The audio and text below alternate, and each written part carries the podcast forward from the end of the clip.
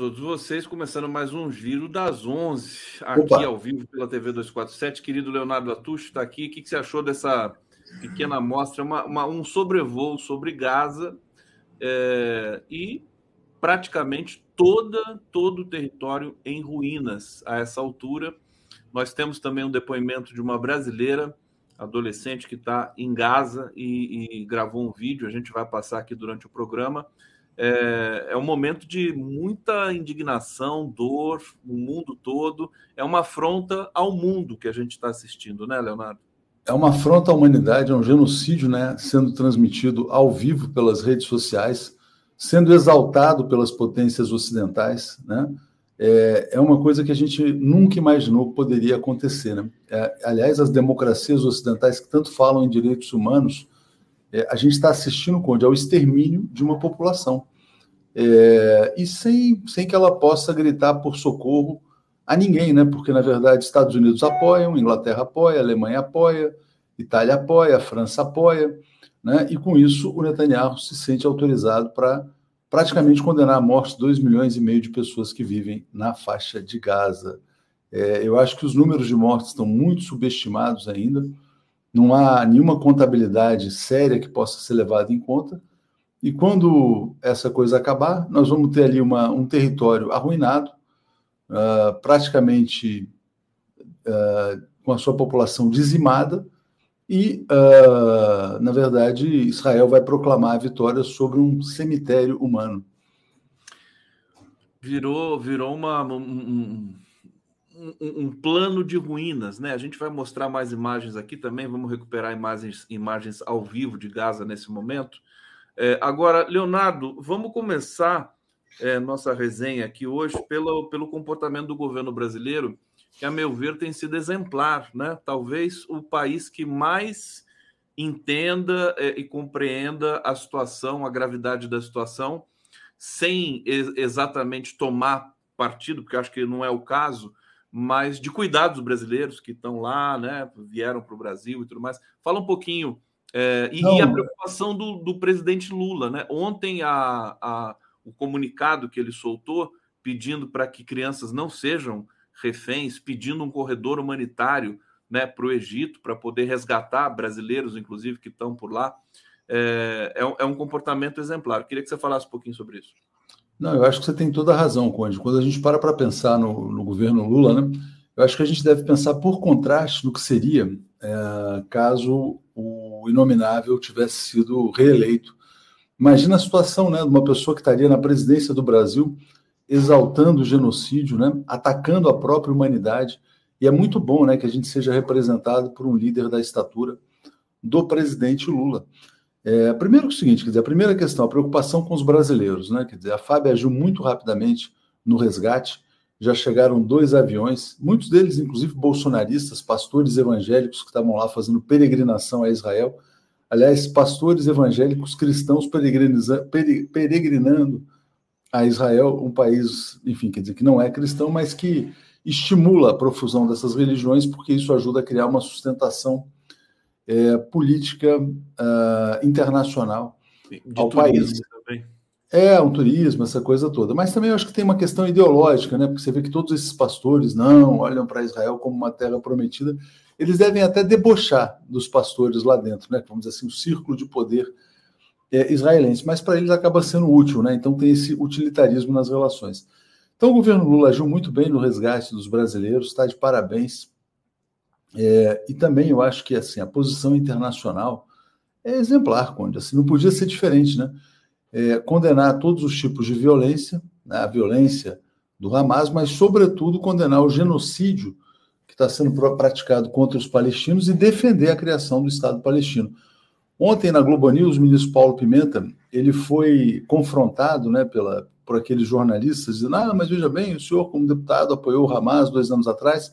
E ele falou: olha, tentar associar uma posição política de alguns anos atrás com o que aconteceu hoje é desonestidade intelectual. Falou na lata, né? E disse sim que o governo brasileiro vai lutar pela criação do Estado palestino. Então está de parabéns o Paulo Pimenta por enfrentar é, a patrulha da Globo News.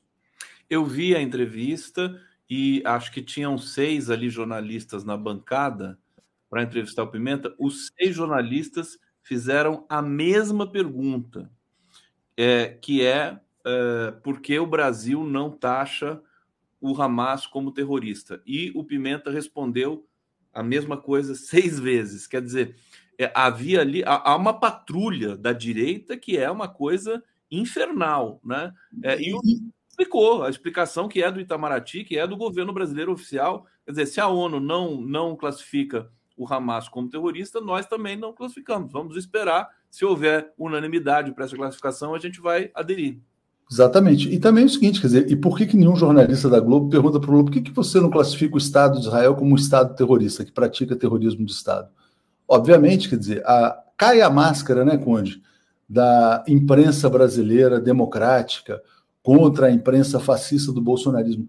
Globo e gabinete do ódio do Jair Bolsonaro são a mesma coisa. No fundo é o seguinte, quer dizer, só usa uma roupinha melhor, uma maquiagem, um perfume mais cheiroso, mas é a mesma essência, os dois representam a mesma política imperialista, né?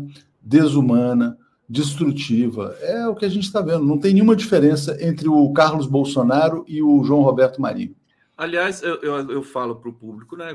Se você tem dúvida né, de, de, de, que lado você está, não é uma coisa para se ter lado, né? A, a, a rigor. Mas se a discussão superficial for essa, é só ver quem está apoiando é, Israel nesse momento no Brasil. A família Bolsonaro, Bolsonaro, filhos do Bolsonaro e figuras Globo, associadas. Né? A Globo, a Folha de a São Globo, Paulo. É, exatamente. Agora, eu quero destacar aqui, Leonardo, o seguinte: nós da, da imprensa é, independente, né, progressista, estamos prestando um serviço é, assim importantíssimo para o país para a opinião pública nesse momento. Todos os analistas que vêm aqui da entrevista, Reginaldo Nasser, Zé Arbex, todo mundo que está passando por aqui, Breno Altman, que também está fazendo um trabalho desse. Quer dizer, a gente está fazendo um contraponto à devastação. A cobertura da imprensa brasileira sobre é, é, esse conflito é tão devastadora quanto o próprio conflito. Leonardo, queria que você falasse um pouco sobre isso. Não, total. Eu acho que assim, pô, primeiro você está de parabéns, né, cara? Você fez assim um esforço de reportagem nos últimos dias entrevistas brilhantes, né? A entrevista do, do Arbex foi sensacional. Aliás, o, o, o Arbex te deu uma, uma, uma resposta que te pareceu, que pare, poderia parecer desaforada, mas você reagiu muito bem quando eu, eu me marcou aquilo, né? Quando você perguntou para ele sobre a questão, ah, por que, que, a comunidade internacional, o mundo não faz, não, não, não foi capaz de chegar a alguma coisa? E ele deu uma aula de realismo político. Ele falou, porque não existe mundo, não existe mundo, né? Existem polos de poder disputando o controle dos recursos mundiais. Né? E, então, isso é uma, uma posição dura na lata para a gente perceber o seguinte: dizer, o que é o imperialismo. O Nasser foi brilhante com você. O, o, o, o já tinha falado do Arbex, o Nasser, com certeza. E o Breno Altman, né? Quer dizer, que coragem que ele está tendo nesses dias ao defender uma posição tão, tão corajosa, tão aberta. Estou até com um tweet aqui do, do Breno Altman, eu vou ler aqui o que ele escreveu agora. Ele fala assim: ó, enfrentar o sionismo, além de confrontar o colonialismo israelense, faz parte da luta contra o bolsonarismo, que se apoia sobre o fundamentalismo religioso evangélico e sua aliança com o mito de Israel como terra prometida dos judeus, a fantasia maior do racismo sionista. Então é isso, quer dizer, na verdade, o bolsonarismo também, na verdade, celebra o massacre palestino, porque os pastores evangélicos têm uma visão alguns pastores, né, na verdade, racista, né, de que ah, uma terra é superior às outras, um povo é superior aos outros. Né? É, então, o que o Breno colocou é muito interessante. Há uma associação entre sionismo e bolsonarismo muito clara. Um, um alimenta o outro, né? Olha, uh, deixa, eu, deixa eu trazer também uma mensagem aqui, Leonardo, do, do Guilherme Estrela, né? o ex-diretor de exploração da, da, da, Petrobras, que nos assiste, deve estar nos assistindo agora, para mandar um abraço muito afetuoso para o Guilherme Estrela, que é maravilhoso, uma figura assim, grande de um, de um caráter né, fantástico. Ele assistiu o giro de ontem, ele diz o seguinte aqui, mandou uma mensagem para mim, Conde, seu giro das 11 de ontem, com Zerbeck e Reginaldo Nasser, foi uma aula magna de ética civilizatória. E depois ele tece mais elogios, dizendo do contraponto que a gente está fazendo com as informações convencionais aí pelo Brasil. Tem também uma mensagem aqui da Carol Proner, que daqui a pouco eu quero ler um trecho aqui com você. É, Leonardo, assim, é, o que, que você está é, enxergando né, com a sua experiência jornalística é, dos próximos passos para esse conflito? É, eu estava comentando Olha, com você aqui no bastidor. Não, pô, vai, vai, daí que depois eu trago elementos para você. Não, eu, eu, eu, acho que assim, quer dizer, olha, a, a, tendência, na verdade, é o extermínio da faixa de Gaza. Né? É uma limpeza étnica é, jamais vista, quer dizer, o maior assassinato em massa da história do século XXI. Só comparável à Segunda Guerra Mundial. Esta é a tendência, porque eu não vejo ninguém se movimentando para parar a máquina de guerra israelense. Pelo contrário, eu vejo um estímulo. É, hoje a gente já tinha notícias do aeroporto da Síria também bombardeado por Israel, e eu acho que há uma provocação né, é, para fazer com que essa guerra chegue a outros países também, para que a Síria se envolva, para que o Irã se envolva. Os Estados Unidos estão mandando um porta-aviões para o Oriente Médio. O que, que eu vejo, Conde? A minha, a minha percepção é o seguinte: quer dizer, olha, o imperialismo já perdeu a guerra na Ucrânia. Né? A guerra na Ucrânia já é uh, uma questão praticamente superada. Né? A Rússia anexou seus territórios lá, é, a Ucrânia não vai conseguir reaver esses territórios, e a Ucrânia está numa situação também devastadora. Então, eu acho que essa guerra em Israel é uma, vamos dizer assim, é uma. É como se fosse assim um novo movimento do imperialismo para demonstrar força e tentar se assegurar do domínio de uma região estratégica para o mundo, que é o Oriente Médio, que é a fonte das maiores reservas de petróleo do mundo. Aliás, quando as pessoas falam, ah, petróleo, petróleo, não sei o quê, transição energética, tem uma notícia muito importante de ontem. A Exxon, que é a maior petroleira dos Estados Unidos, comprou uma empresa de petróleo também nos Estados Unidos, a Pioneer, pagou 60 bilhões de dólares. E aí o que, que sai é, no, na mídia brasileira? É, ESSO renova sua aposta em combustíveis fósseis, né? Então, no fundo, quer dizer, o imperialismo quer transição energética para os outros e combustíveis fósseis para eles. Essa é uma situação bem interessante. Então é óbvio, é óbvio que o petróleo ainda é extremamente estratégico. É, é, e a gente vinha tendo uma movimentação, Conde, que é o seguinte: para para pensar no anúncio mais recente do BRICS, né? Quais são os países que entraram? Arábia Saudita, Emirados Árabes, Irã, Etiópia, né? Uh, Argentina e teria mais um outro, né? Agora já me fugiu. Mas se você parar para pensar, Emirados Árabes, Arábia Saudita, Irã, só aí você tem a maior produção de petróleo do mundo é, passando é, para o bloco BRICS. Né? Esse bloco assustou o império. Lógico. Sem dúvida nenhuma. Eu acho que essa guerra pode ser uma resposta a isso. Então você vê, o imperialismo está jogando pesado agora no Oriente Médio, assim como está jogando pesado na Argentina. Né? Eles estão se movimentando para eleger o Javier Milei a todo custo. Eu acho que a grande batalha civilizatória do mês de outubro é a eleição argentina. Foi muito importante a notícia de ontem também, do, do Sérgio Massa superando o Javier Milei. Aliás, quando eu não sei, você já trouxe a Márcia Carmo aqui no Giro? Não, mas eu estou acompanhando o trabalho dela, que é sensacional. É, eu acho que seria muito bom a gente trazer um dia para falar, assim, quer dizer, sobre o que, que representa isso, porque uh, a Argentina precisa ser salva também, né? Ah, mas a Argentina está com inflação. Tudo bem, óbvio. Quer dizer, aliás, o Brasil tem que fazer de tudo para ajudar a estabilizar a economia argentina depois dessa eleição, né? Mas deixar que esse país caia nas mãos do fascismo aqui do lado, né, é muito perigoso, Conde. Muito perigoso. Gente, eu na, até no, no calor, né, nessa, nessa emoção, porque está todo mundo constrangido com essa, com essa guerra aqui no Brasil, comovido, constrangido, indignado. Eu acabei não dizendo é, dos nossos parceiros que estão aqui no C transmitindo. Estamos ao vivo também pela TVT de São Paulo, TV aberta, que é uma honra para gente, também pela Rádio Brasil Atual, FM 98,9 na Grande São Paulo. Você pode ouvir o Giro das 11 no trânsito, né? Você estiver fazendo alguma outra coisa, e também pela TV Quirimurê na Grande Salvador, Bahia. Leonardo, vou para o bate-papo aqui trazer alguns comentários do nosso Vamos público. Lá. Edson Antunes, o bicho pegou de vez. Palestina Resistance. Resistência. Resistência Palestina. Palestinian Resistance. É, Pedro Antônio Cândido, nunca tinha sentido tanta angústia e tristeza. Os massacres atuais contra o povo palestino são revoltantes, né? Um salve a todas as crianças do mundo. Paulo Eduardo Canhadas. Léo Atucho, você transmite confiabilidade, sua presença na live traz ótimas análises, gratidão. Olha aqui, bacana. Subscrevo. Tereza Cristina Rodrigues Ribeiro, estamos assistindo o segundo holocausto e perpetrado por um povo que já sofreu essa catástrofe. Pois é, o que é a ironia da história, terrível, né? É, Salmi Sobrinho, Gaza é o gueto de Varsóvia da atualidade e o Edson Antunes não dá para ver a mídia corporativa, são parciais. Está tá insuportável. Leonardo, é, o, nós temos aqui na manchete do, do portal 247, nesse momento, é, a seguinte manchete: né? É, rabinos israelenses dizem que Estado sionista de Israel se parece cada vez mais com a Alemanha nazista. O que está chamando muito atenção, vários israelenses, judeus, que são, é, digamos, é, democráticos, né? É, compreendem o fenômeno estão se posicionando contra o governo genocida do Netanyahu. É, fala um pouquinho sobre isso para a gente. Não, é, é, importante a gente publicar essas notícias, Conde, para que as pessoas percebam no Brasil que há mais liberdade de expressão em Israel para criticar o genocídio do que na imprensa brasileira. A imprensa brasileira é uma decepção.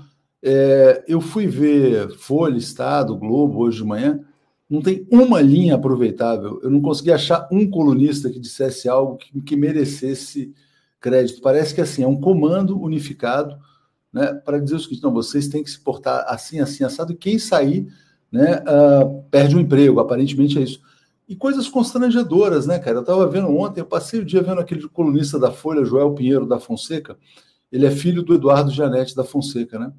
E o Joel Pinheiro dizendo: não, veja bem, olha é, Israel avisa antes de jogar bomba para que as pessoas não sejam assassinadas, para que elas saiam de suas casas. É, é uma coisa assim assustadora. Assim, as pessoas estão. Eu não sei se isso é para defender o emprego, o ganha-pão de cada dia, mas é, é uma humilhação que essas pessoas estão passando. Eu acho, Leonardo, eles se sentem ameaçados, né? Porque Gaza e, os, e o palestino e o povo palestino meio que representam o povo, né? O povo ah. trabalhador, né? Não são as elites, definitivamente. Então, eles, eles tomam partido nesse sentido, você não acha isso? Eu acho assim, quer dizer, que eles têm que defender a todo custo, né? E você pega, são é sempre a mesma turma, quando você para para ver o seguinte, quer dizer, olha, os jornalistas que defenderam o golpe de Estado contra Dilma são os mesmos que defendem o genocídio contra a Palestina, né?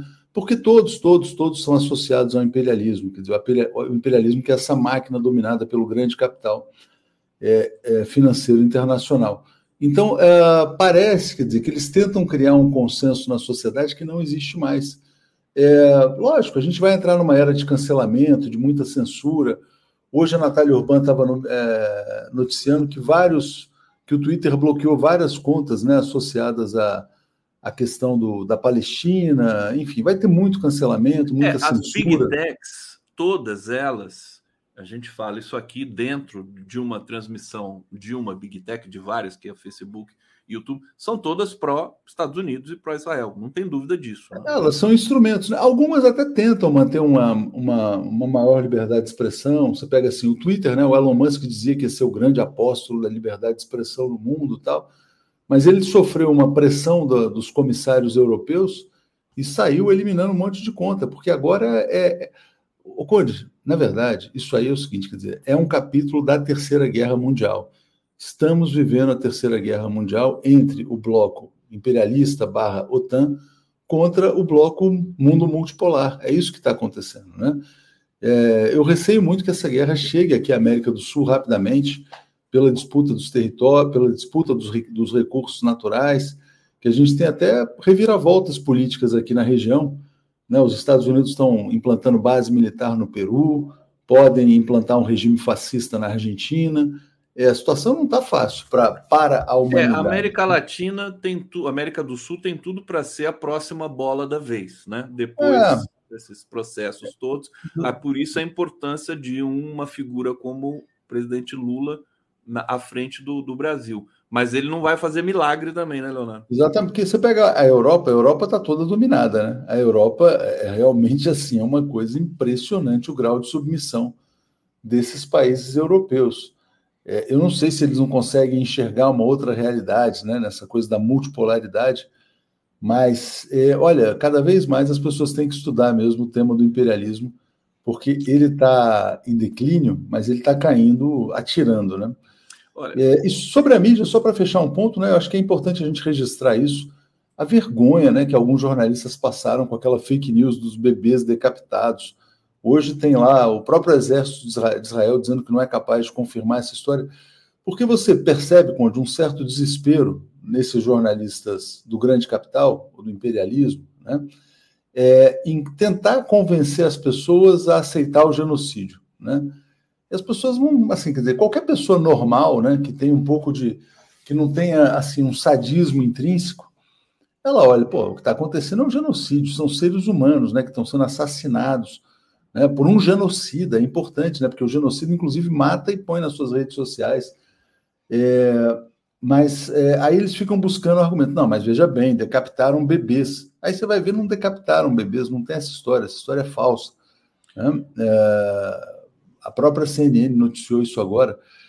E assim, o desespero que eles estão tendo para tentar encaixar, olha, fiquem do nosso lado, está complicado, onde eles não estão conseguindo mais controlar a narrativa. Não estão conseguindo controlar a narrativa. Eu acho que dessa vez tem alguma coisa diferente, né? Acho que isso aí é até meio consenso, né? Para quem trabalha com jornalismo, porque Israel sempre, né, conquista, né? É a os palestinos são né? terroristas, Israel é o mocinho e tudo mais. Agora não, não, não é mais assim, pelo menos é, é, é, o que a gente também espera, que a verdade prevaleça pela primeira vez nesse, é, nesse processo. O Leonardo, o Leonardo, me mandou aqui, gente, uma, uma, é, um vídeo de uma brasileira que mora na Palestina. Eu vou pedir muita atenção de vocês agora, vou colocar esse vídeo no ar para a gente ver uma pessoa em loco, né, na, na, é, na situação absolutamente perigosa é, de estar em Gaza nesse momento. Vamos assistir juntos aqui. É um trechinho. Eu sou a Char da faixa de Gaza, sou brasileira e moro na faixa de Gaza. Hoje é o 11 de outubro de 2023, o quinto dia da guerra aqui na faixa de Gaza. Hoje a situação está muito pior que os dias anteriores. Eles já atacaram um bairro inteiro, já não tem. Tipo, imagina um bairro inteiro, não tem nada, só casas destruídas. Eles estão atacando em todo lugar. Mano, tá, tá cheia de fumaça em todo lugar aqui. Só, tô vendo fumaça, cheiro. A fumaça é a pior coisa que você pode imaginar. Eles estão usando armas proibidas internacionalmente. Eu já perdi amigas nessa guerra. Faz cinco dias que as pessoas, que nós estamos sem luz e sem água e quase sem alimentação. Tem muitas pessoas que foram para as escolas só que também nem as escolas do UNO tem nem, nem luz, nem água, nem nada. A situação está muito difícil. Os israelitas estão atacando casas sem avisos. Ontem eles avisaram que vão atacar um bairro inteiro, só que eles atacaram outro bairro e muitas pessoas morreram. Eles estão usando armas que são proibidas internacionalmente e tá muito pior a situação aqui, gente. Uh, quatro dias atrás a gente tinha que sair de casa porque onde eu morava é cheia de ataques. De verdade. Somos mais de 20 pessoas num quarto só. E só estamos tentando sobreviver. Onde eu tô agora, nos, qualquer lado que eu olho tem ataques na minha frente, atrás de mim, onde eu olho só tem ataques. Ó, ó, tá vindo uma. Eu vou, eu vou agora vou, vou deixar rodando o vídeo Ai. sem som para a gente retomar aqui a nossa, a nossa resenha, porque ela agora ela vai falar, é, vão cair várias bombas ali, quer dizer, é impressionante essa, essa, essa imagem, Leonardo. E acho que ela fala por si, né? é uma coisa que comove todos nós aqui e ver a, a verdade que está acontecendo. Quer dizer, Israel não avisa nada, inclusive mente, fala, vou atacar lá e, e, e, ataca outro lugar e mata pessoas. É isso que eles estão fazendo. E, e, assim, quer dizer, o, o último contato dela foi ontem à tarde, Conde. Foi ontem. O último contato que ela fez foi ontem às quatro horas, né? E a, a, o risco real é que ela morra de fome, de fome, de sede. Né? É uma brasileira que está sendo assassinada pelo governo de Israel, assim como dois milhões e meio de pessoas que estão sendo assassinados lá. Né? Uh, e assim, quer dizer, e você vê esse discurso né, do, das democracias ocidentais dizendo que, olha, Israel tem o direito de se defender, etc. e tal, papapá, exterminando uma população civil, né? Isso nunca se viu, Conde. Assim, a gente está vivendo uma coisa que é o espetáculo da catástrofe. Uma pessoa até postou um ensaio sobre isso no Twitter, é, que é uma exibição de força, quer dizer, é uma era que está se anunciando é, para a humanidade, que é o seguinte, quer dizer, os mais fortes se impõem. Né? É uma era de muita violência, de muita violência, quer dizer, é um, é um nazifascismo numa escala como jamais se viu, né? o que está se, o que tá se implantando, não apenas na faixa de Gaza, mas isso aí é só um ensaio, né? porque pode estar vindo pela frente para o mundo. Leonardo, deixa eu te perguntar é, sobre o, o, o, ataque de sábado do Hamas. É, muita, muitos analistas ficam uh, numa, enfim, com uma dúvida muito grande, um ponto de interrogação muito grande. Como é que Israel uh, não previu esse, esse ataque, uh, uma vez que Israel é conhecido, famoso por ter uma inteligência né, de, de linha muito forte e tudo mais? Qual a reflexão possível para esse episódio? Olha, o Hamas foi hiper competente, surpreendeu, etc ou é, pode ter mais coisa embaixo desse, desse tapete aí? Bom, vamos parar para pensar o seguinte, quer dizer, olha, é, 11, é, eles dizem que foi o 11 de setembro israelense, né?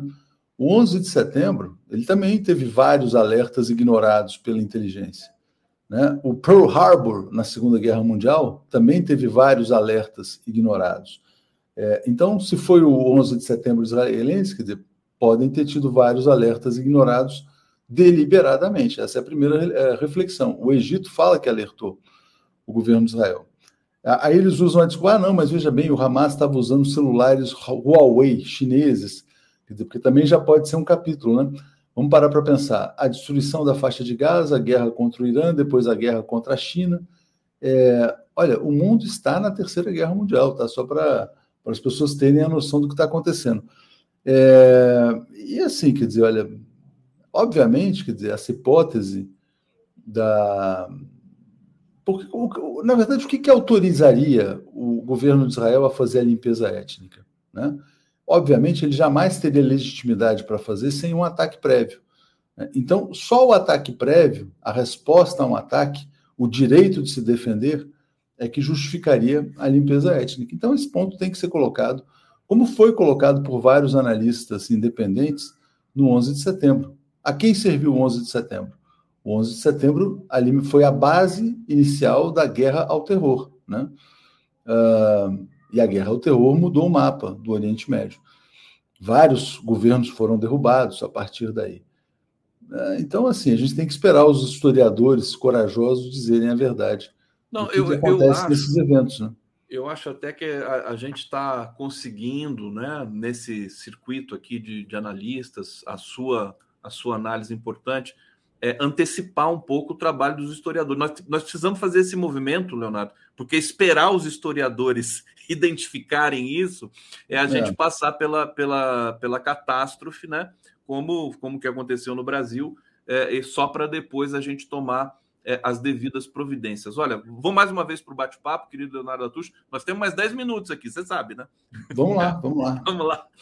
Reginalíssima está aqui dizendo o seguinte: essa hostil guerra Israel-Hamas, que massacra o povo palestino, é historicamente paradoxal, contraditória. O Edson Antunes está dizendo: não dá para ver mídia corporativa, são parciais. É, Fernando Bai, estamos aprendendo a lutar contra a inteligência artificial. Calma. Uh, não sei se eu entendi muito bem isso aqui, mas tá lindo aqui o Fernando, querido. Esperançar novos mundos. Lula propor: Rússia suspende ataques à Ucrânia. Se OTAN não instalar a base lá, os Estados Unidos e Israel aceitam a formação do Estado palestino, conforme os limites definidos pela ONU em 1947. Paz no mundo. Esperançar novos mundos aqui. é, é, perguntando, fazendo uma proposta. Ô, ô, Leonardo, esticando um pouco essa, essa pergunta aqui do Esperançar, né? Que papel que o Brasil pode ter, assim, na urgência desse processo? O Brasil hoje preside os BRICS, o G20, é, o Mercosul é, e o Conselho de Segurança da ONU. Quer dizer, tá assim, no, no, no, acho que nunca o Brasil teve institucionalmente tão é, com, com, com a, a, prerrogativa de propor questões importantes para o mundo. O que, que você pode dizer? O que, que você acha que a gente pode fazer, colaborar com esse processo de paz? Não, o Brasil é assim, é como se fosse assim a voz da consciência mundial, né? Mas a gente está vendo o seguinte, quer dizer, essa questão das, da, da consciência, do, dos valores, dos princípios civilizatórios, isso na verdade, assim, eu estou ficando cada vez mais arbexiano, viu, Conde? Porque é o seguinte, quer dizer, não existe civilização, não existe princípio, não existe valor, existe o poder militar, né? Então, isso só vai parar, por exemplo, quer dizer, o que, que parou a guerra na Síria? Né? Quando a Rússia entrou e confrontou o imperialismo. Se algum, alguma potência militar decidir confrontar é, essa, o exército israelense, o exército imperialista, a OTAN, aí as coisas podem ter um novo rumo. Ninguém vai. O Brasil realmente assim, quer dizer, ele tem um papel para a civilização. É importante né, que o Brasil seja visto dessa maneira e que o Brasil tenha um líder da estatura do Lula. Mas isso não vai deter né, o Estado de Israel, não vai, não vai deter o genocídio, não vai evitar nenhuma morte, infelizmente. Leonardo, e China, e Rússia, e Índia, que são, uh, digamos, uh, países uh, robustos nessa, nessa cena toda também. A, Índia, a Índia é um país de extrema-direita, né? Quer dizer, está sendo governado caminhando para um regime de extrema-direita. A Rússia mantém uma, uma, uma, uma, relação ali um pouco ambivalente, né? Quer dizer, tem boas relações com Israel também. A Rússia, a meu ver, não vai fazer nada a não ser que sinta que os seus interesses existenciais estão ameaçados. Né? Se a Rússia perceber, quer dizer, que essa questão da Palestina é um passo para que, por exemplo, é, haja feito um, um seja feito um redesenho total do Oriente Médio, colocando seus interesses em risco, aí a Rússia entraria. Eu acho que a China, por sua vez, ela ainda não está preparada para esse jogo pesado das guerras, né? e nem tem a intenção de fazer.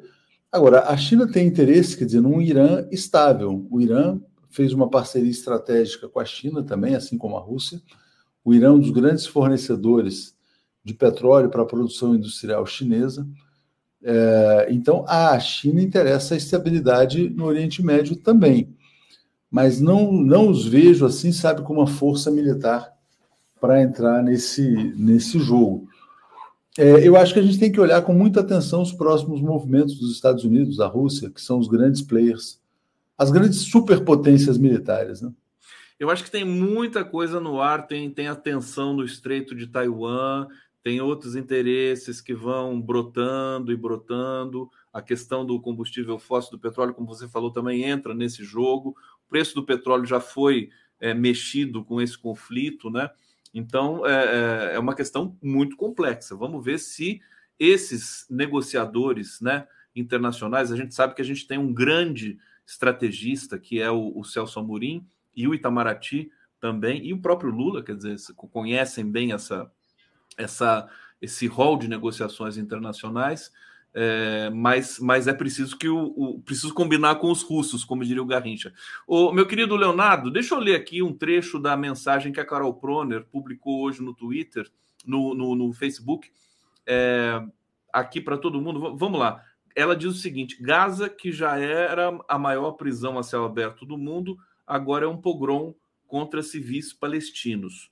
Os atos terroristas do Hamas não justificam como resposta o terrorismo de Estado contra a população civil palestina, o mesmo horror vivido que deve ser responsabilizado, jamais legitima como vingança o ataque programado do direito humanitário, o corte de recursos essenciais à vida, como água e alimentos, e o ataque às escolas, hospitais e agência humanitária, assumindo o risco de massacrar os próprios reféns em território ocupado. Ela segue mais um pouco mas acho importante destacar o seguinte: quer dizer, ontem Israel é, assassinou, né, acho que nove integrantes da Cruz Vermelha.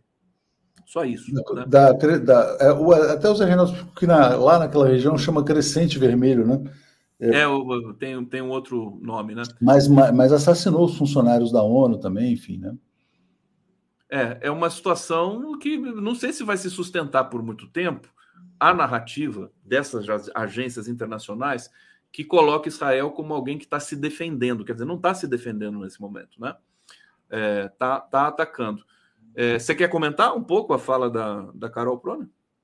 Não, mas é concordar, basicamente, né? Quer dizer, concordar, eu acho que é, é por aí. Mas eu acho, Conde, quer dizer, que a gente está vivendo realmente assim um período sombrio, né? E é muito perigoso a gente perceber como a extrema-direita entra nesse debate de uma maneira sanguinária, cruel, polarizando a sociedade e aparentemente vencendo, né? Por quê? Porque a gente está num momento assim, quer dizer, e que, que isso está na, tá na, na, na, mente das pessoas, né? É, o, o, o, diferente precisa ser eliminado, né? Aquele que não é aceito na sociedade. Quer dizer, essas ideologias elas estão presentes também no extermínio das favelas, sabe? É, ah, é preciso limpar São Paulo da Cracolândia, coisas desse tipo. É, é preciso tirar a faixa de Gaza.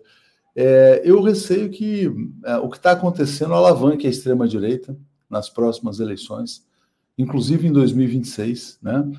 E que a gente tem aí uma teocracia mesmo governando o Brasil em 2026, mesmo com todos os bons resultados da economia, o crescimento tal, é, o excelente trabalho que está sendo feito pelo Lula, pelo Haddad, é, eu acho que a gente está entrando numa era de escuridão né, na sociedade. O iluminismo acabou. Se você pega o seguinte, quer dizer, se as democracias ocidentais patrocinam o terrorismo, né, o que, que a gente pode esperar? O né? que esperar? É como, como o pessoal tem alertado aqui também, o partido neonazista na Alemanha ficou em segundo lugar nas eleições da Turíngia. É, mas, é... mas, mas isso, isso acontece porque os social-democratas estão apoiando o nazismo, no final das contas, né? Pois é, a gente vê, eu vejo a Europa hoje como, sabe, é, com muita com muita a, comiseração, quer dizer. A, Ale, a Alemanha estava reprimindo manifestação pró-Palestina, uma situação horrorosa, né? uma situação é. realmente. Leonardo, para terminar aqui, dois comentários. Antônio Vasques, atuxa o nome, o nome Israel é uma fraude. O nome correto é República Judia Invasora do Estado Palestino. Está aqui lido democraticamente aqui o comentário do Antônio Vasques.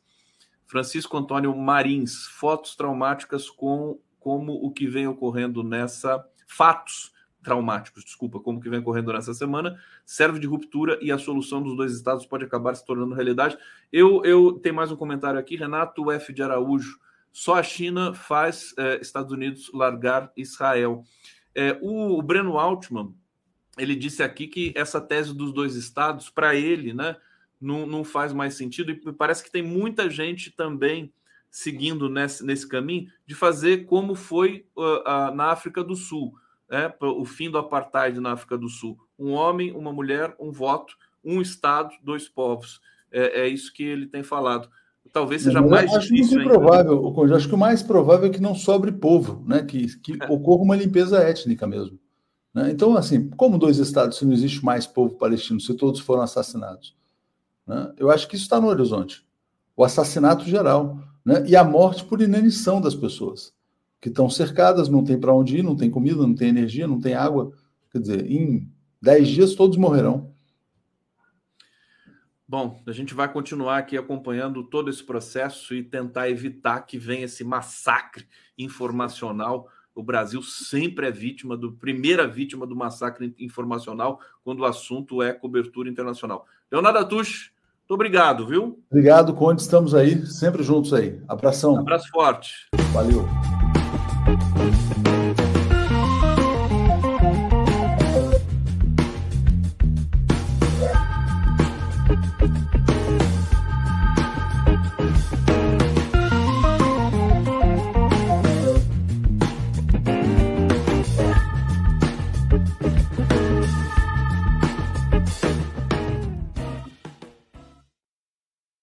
Miguel Paiva, seja bem-vindo ao Giro das Onze. Que bom te ver. Fico até aliviado de ver o Miguel Paiva.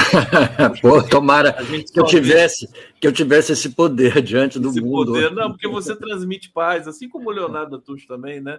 uma certa. Mas o Leonardo o Leonardo estava meio zangado hoje, ele estava meio. Ele estava bravo, estava bravo. bravo. É, é, não, mas é. eu acho que não dá para a gente. Não, não dá para. Né? Claro, a nossa claro. indignação uh, com, com o que está acontecendo ali. Como é que a humanidade permite isso? Meu Deus, Miguel. É, mas não dá para a humanidade de uma humanidade é um termo muito muito abstrato, digamos assim, né? São os países, as, as instituições, as coisas todas estão sendo manipulados, como o próprio Atushi diz. Há um projeto. Pode ser até é, difícil de você estabelecer as bases concretas desse projeto, mas há um projeto. Há um projeto já há muito tempo, não é de hoje que a gente sabe que, que não só a extrema-direita, como o, o, os, os, neoliberais mais radicais e tudo mais, estão trabalhando desde aquele famoso escândalo lá dos, da, do Facebook, a, eleição, a votação para o Brexit, a eleição do Bolsonaro, do Trump, tudo mais. Existe uma organização para que o mundo, como o próprio Leonardo disse, o mundo se livre dessas coisas que estragam a nossa paisagem, né, digamos assim, que seria a Cracolândia, os pobres, os palestinos, tudo aquilo que representa é, o povo oprimido, né? nesses anos todos. Então, esse projeto está acontecendo, eles não vão parar, eles, porque eles não são bonzinhos, eles vão parar e pensar, não, vamos pensar no futuro da, da população. Não, eles não vão. Há uma, há uma luta, os senhores da guerra é, estão lucrando com isso e precisam que as suas armas sejam vendidas, eles estão num momento ótimo agora, eu acho que não, eles não, não têm como dar conta de, todo, de toda a solicitação na Ucrânia. Toda solicitação para comprar arma, né? Exatamente, vai ser, vai ser difícil, mas eles estão empurrando, eles estão. Quem está se dando melhor nessa história toda são, são os fabricantes de armas, não há, não há dúvida, eles vivem, eles vivem disso. Agora, a gente, num exercício é, é, abstrato né, de querer é, é, analisar as consequências, né, cada vez se parece mais com 11 de setembro, né? a partir de um, de um atentado que foi espetacular, é, digamos assim, é, com dois mil e tantos mortos, né? É, é, o houve uma... O atentado do, do, Hamas, acho que foram 900 mortos. Exatamente. Exa esse do 12 de setembro foram, foram 2 mil e alguma coisa houve uma reação dos Estados Unidos que acabou com três estados, é, é, que, que, como o Leonardo disse, estabeleceu a guerra, essa guerra ao, ter, ao terrorismo absolutamente desproporcional. O que Israel está fazendo é absolutamente desproporcional. É, levando em consideração a, é, o atentado do Hamas, é, que chocou e, ao mesmo tempo, revelou a, a incapacidade do Netanyahu de tomar conta do seu próprio país, a reação de Israel agora é desproporcional, como é, evidente a atitude do Netanyahu que queria isso. É, é uma organização, cada vez fica mais claro que ele não tomou providências, ele ficou sabendo, não tomou providências, para poder justificar essa reação dele. É óbvio, entendeu? Então é uma reação que você fica sem palavras, você até. A gente esqueceu a, a, a Ucrânia e os Zelensky. O Zelensky deve estar lá, coitado, arrancando os cabelos que lhe sobram. E aqui a gente esqueceu é, é, é, o Hamas, porque na realidade quem está ocupando o noticiário agora é, o, é Israel e o Netanyahu. Aliás, não é ocupando, né? Soterrou. Né? No Brasil, a pauta de Brasília política do Congresso foi soterrada. Não, eu estou até com medo de que nessa, nesse, nessa escuridão aí de informação o, o Lira. O, que bom que o Lira está viajando. Eles passam a boiada lá, né? Não, mas ele está viajando, ele não voltou ainda, parece. É? Entendeu? Ah, não sabia, é, que bom. É, ele estava fora, exatamente. Então, eu tenho medo de que eles passem a boiada toda, o resto da boiada, né, que ficou. Não, já, já aprov... apresentaram a matéria, que certamente vai ser inviabilizada pelo STF se lá chegar, de cancelar o direito de casamento de duas pessoas do mesmo sexo. Não vai nem eu não chegar vou lá. mais eu... casar com você. Miguel. Exatamente, a gente, nossa programação, nossa festa está cancelada. Não vai nem chegar lá, não vai nem chegar ao SF, não vai passar pelo Senado, não vai passar pela Comissão de Direitos Humanos agora, sei lá. Eu acho que isso aí é inconstitucional. De, de direito adquirido, você não pode retroceder senão com, uma, com um golpe, entendeu? Então, é, é é só perda de tempo, gasto de dinheiro, dinheiro jogado fora, perda de tempo, enquanto o Brasil. O nosso dinheiro. O nosso dinheiro, o nosso tempo. O Brasil está precisando de decisões urgentes é, diante de toda essa é, a questão brasileira e diante da toda a questão planetária, entendeu? E a gente fica discutindo é, é casamento gay, entendeu? Não faz sentido. Cada um tem o direito é... quiser da sua vida. Como é que o, o, Congresso tem o direito de interferir na vida pessoal das pessoas? Mas isso aí é, é pura, como é que se diz? Quando a, gente, a, a homofobia, né? Isso aí a, a a psicologia já definiu, já está até velha essa tese, né? A homofobia é uma espécie de recalque, né? É, o cara, ele tem, assim, as, as pessoas têm tendências, né? Tem, tem dúvidas com a própria sexualidade e se tornam homofóbicas. É, além disso, tem a questão, posso ser criticado aí pela parte dos, no, dos nossos ouvintes, tudo, mas tem a questão da influência da, das, das, religiões, entendeu? Em cima disso, Sim. porque você não pode evitar. É, é, não estou não tô com isso julgando todas as religiões, a gente tem um cuidado danado para falar da religião, né? como se fosse como se a gente acreditasse em pecado entendeu? Mas, por exemplo, tem muita gente que demonstra o contrário. O, o Henrique Vieira e outros pastores que são que são pastores esclarecidos. O Papa, o próprio Papa. Papa, exatamente. Então é o seguinte, mas é um problema. As pessoas acreditam. A, a, gente tem vivido nesses últimos meses um festival, um bombardeio de, sem querer fazer trocadilho nenhum com a guerra, um bombardeio de informações falsas que, que nascem né, é, nas igrejas, entendeu? Em relação, principalmente em relação à homofobia. A gente, como a gente tem visto assassinatos de de, de gays e feminicídios e perseguições e coisas desse tipo. Por quê? Porque a igreja fomenta a, a discussão do, do aborto, outra, outra coisa que não se pode falar. Você pode começar a dizer, ah, boa, para. Porque parece que a gente continua acreditando em pecado, entendeu? Existe uma, existe uma mentalidade na, na sociedade brasileira é, proibitiva, entendeu? Que você não pode nem discutir certas questões.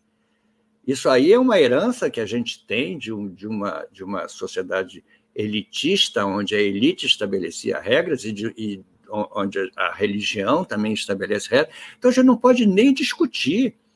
O, o Barroso vem dizer que a sociedade não está preparada ainda para discutir o aborto.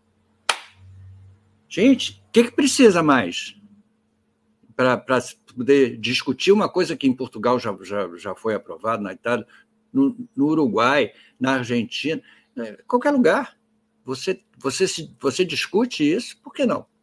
Não, porque há, um, há uma preocupação muito grande com, com, que, com a bancada religiosa, com a bancada da. Pelo amor de Deus, sabe? É uma desilusão com, com esse país diante de uma não, não, não sobra nada, né? Não tem sobrado nada para a gente se divertir, não tem sobrado nada para a gente ficar feliz. Realmente. Olha, quando a gente está quase, quase é. lá, né? Aparece um, um, conflito.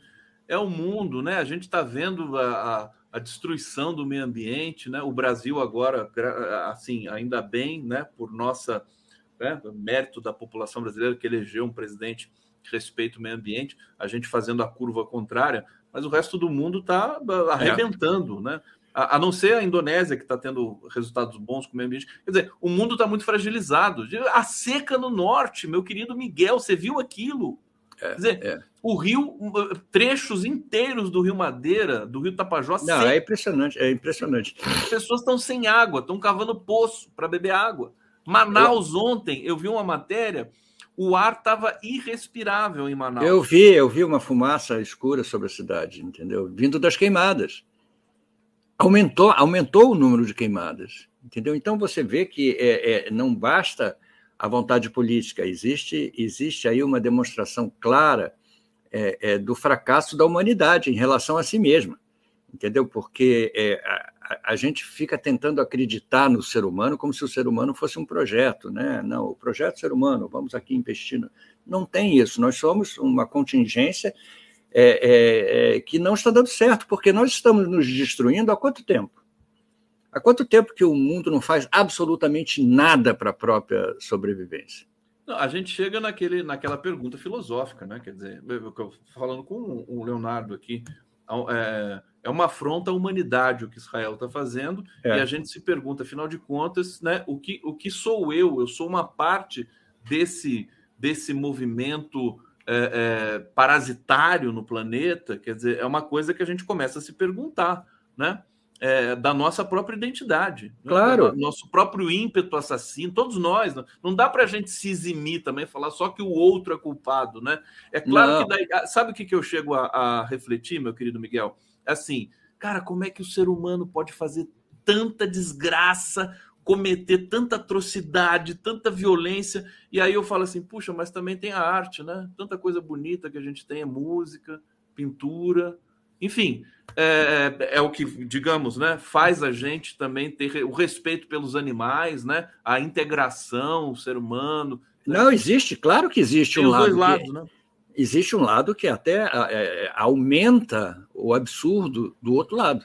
Entendeu? Quando a gente confronta. É, é, é evidente que esse nível de desenvolvimento humano, digamos assim, é, vem através do, do, do desenvolvimento da, das, das, sociedades. Você, você melhora a qualidade de vida, você melhora a moradia, você melhora a assistência é, de saúde, você melhora o emprego, como certas sociedades é, é, demonstraram isso mais nos últimos anos, mas a gente vê que em certos lugares nem isso deu certo, nem isso ajudou a formar é, é um ser humano melhor, digamos assim.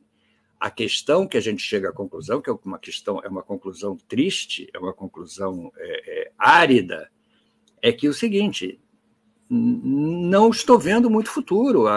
Isso aí está servindo para as pessoas mais lúcidas entenderem que não é uma questão de religião, não é uma questão de, de, de, de desenvolvimento de nada, é uma questão da contingência é, é, é, absurda que o ser humano está demonstrando é, ser, porque ele não está absolutamente preocupado com o futuro, preocupado com a sobrevivência, preocupado com a, com a, a a, a, quem ele vai, a quem ele vai deixar o mundo, para quem ele vai, vai deixar, porque é o seguinte, não, não há, há, uma, há uma luta insana é, é, pela, pela conquista, pelo poder, que vale tudo. Vale a violência, vale, vale a destruição. Agora, o que que o que está além disso?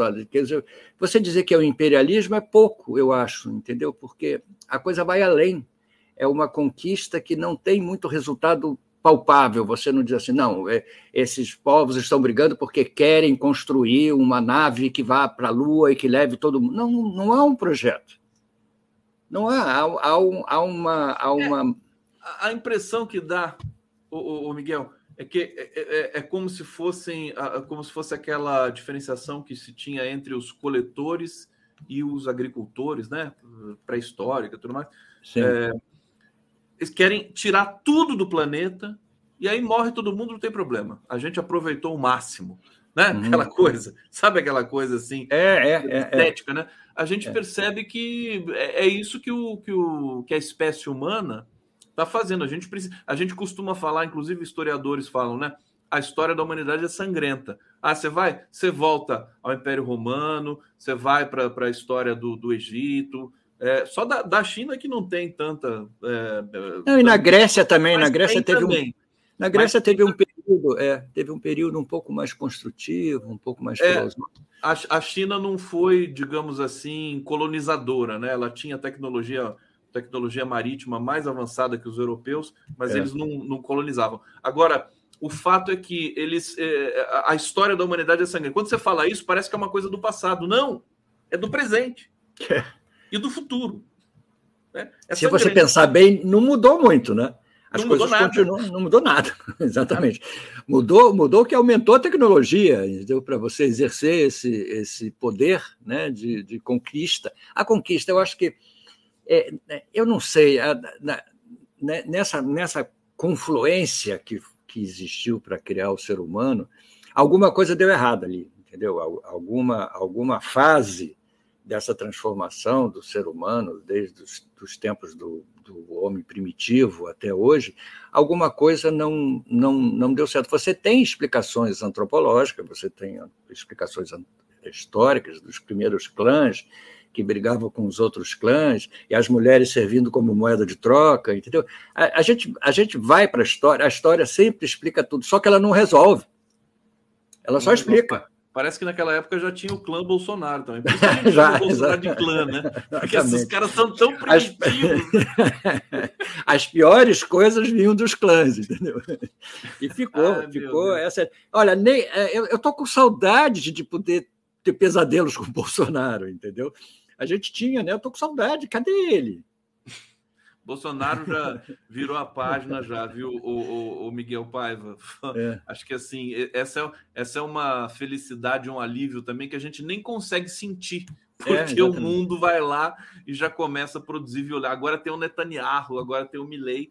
Enfim, ainda bem Bolsonaro fica para trás. Deixa eu trazer aqui o meu queridíssimo Fernando Carval, para quem eu mando um beijo. Ah, é maravilhoso, né? Fernando Carval. Ele mandou uma, uma, um desenho dele de hoje para celebrar o dia da Nossa Senhora. Olha que gracinha isso aqui. Ó. É.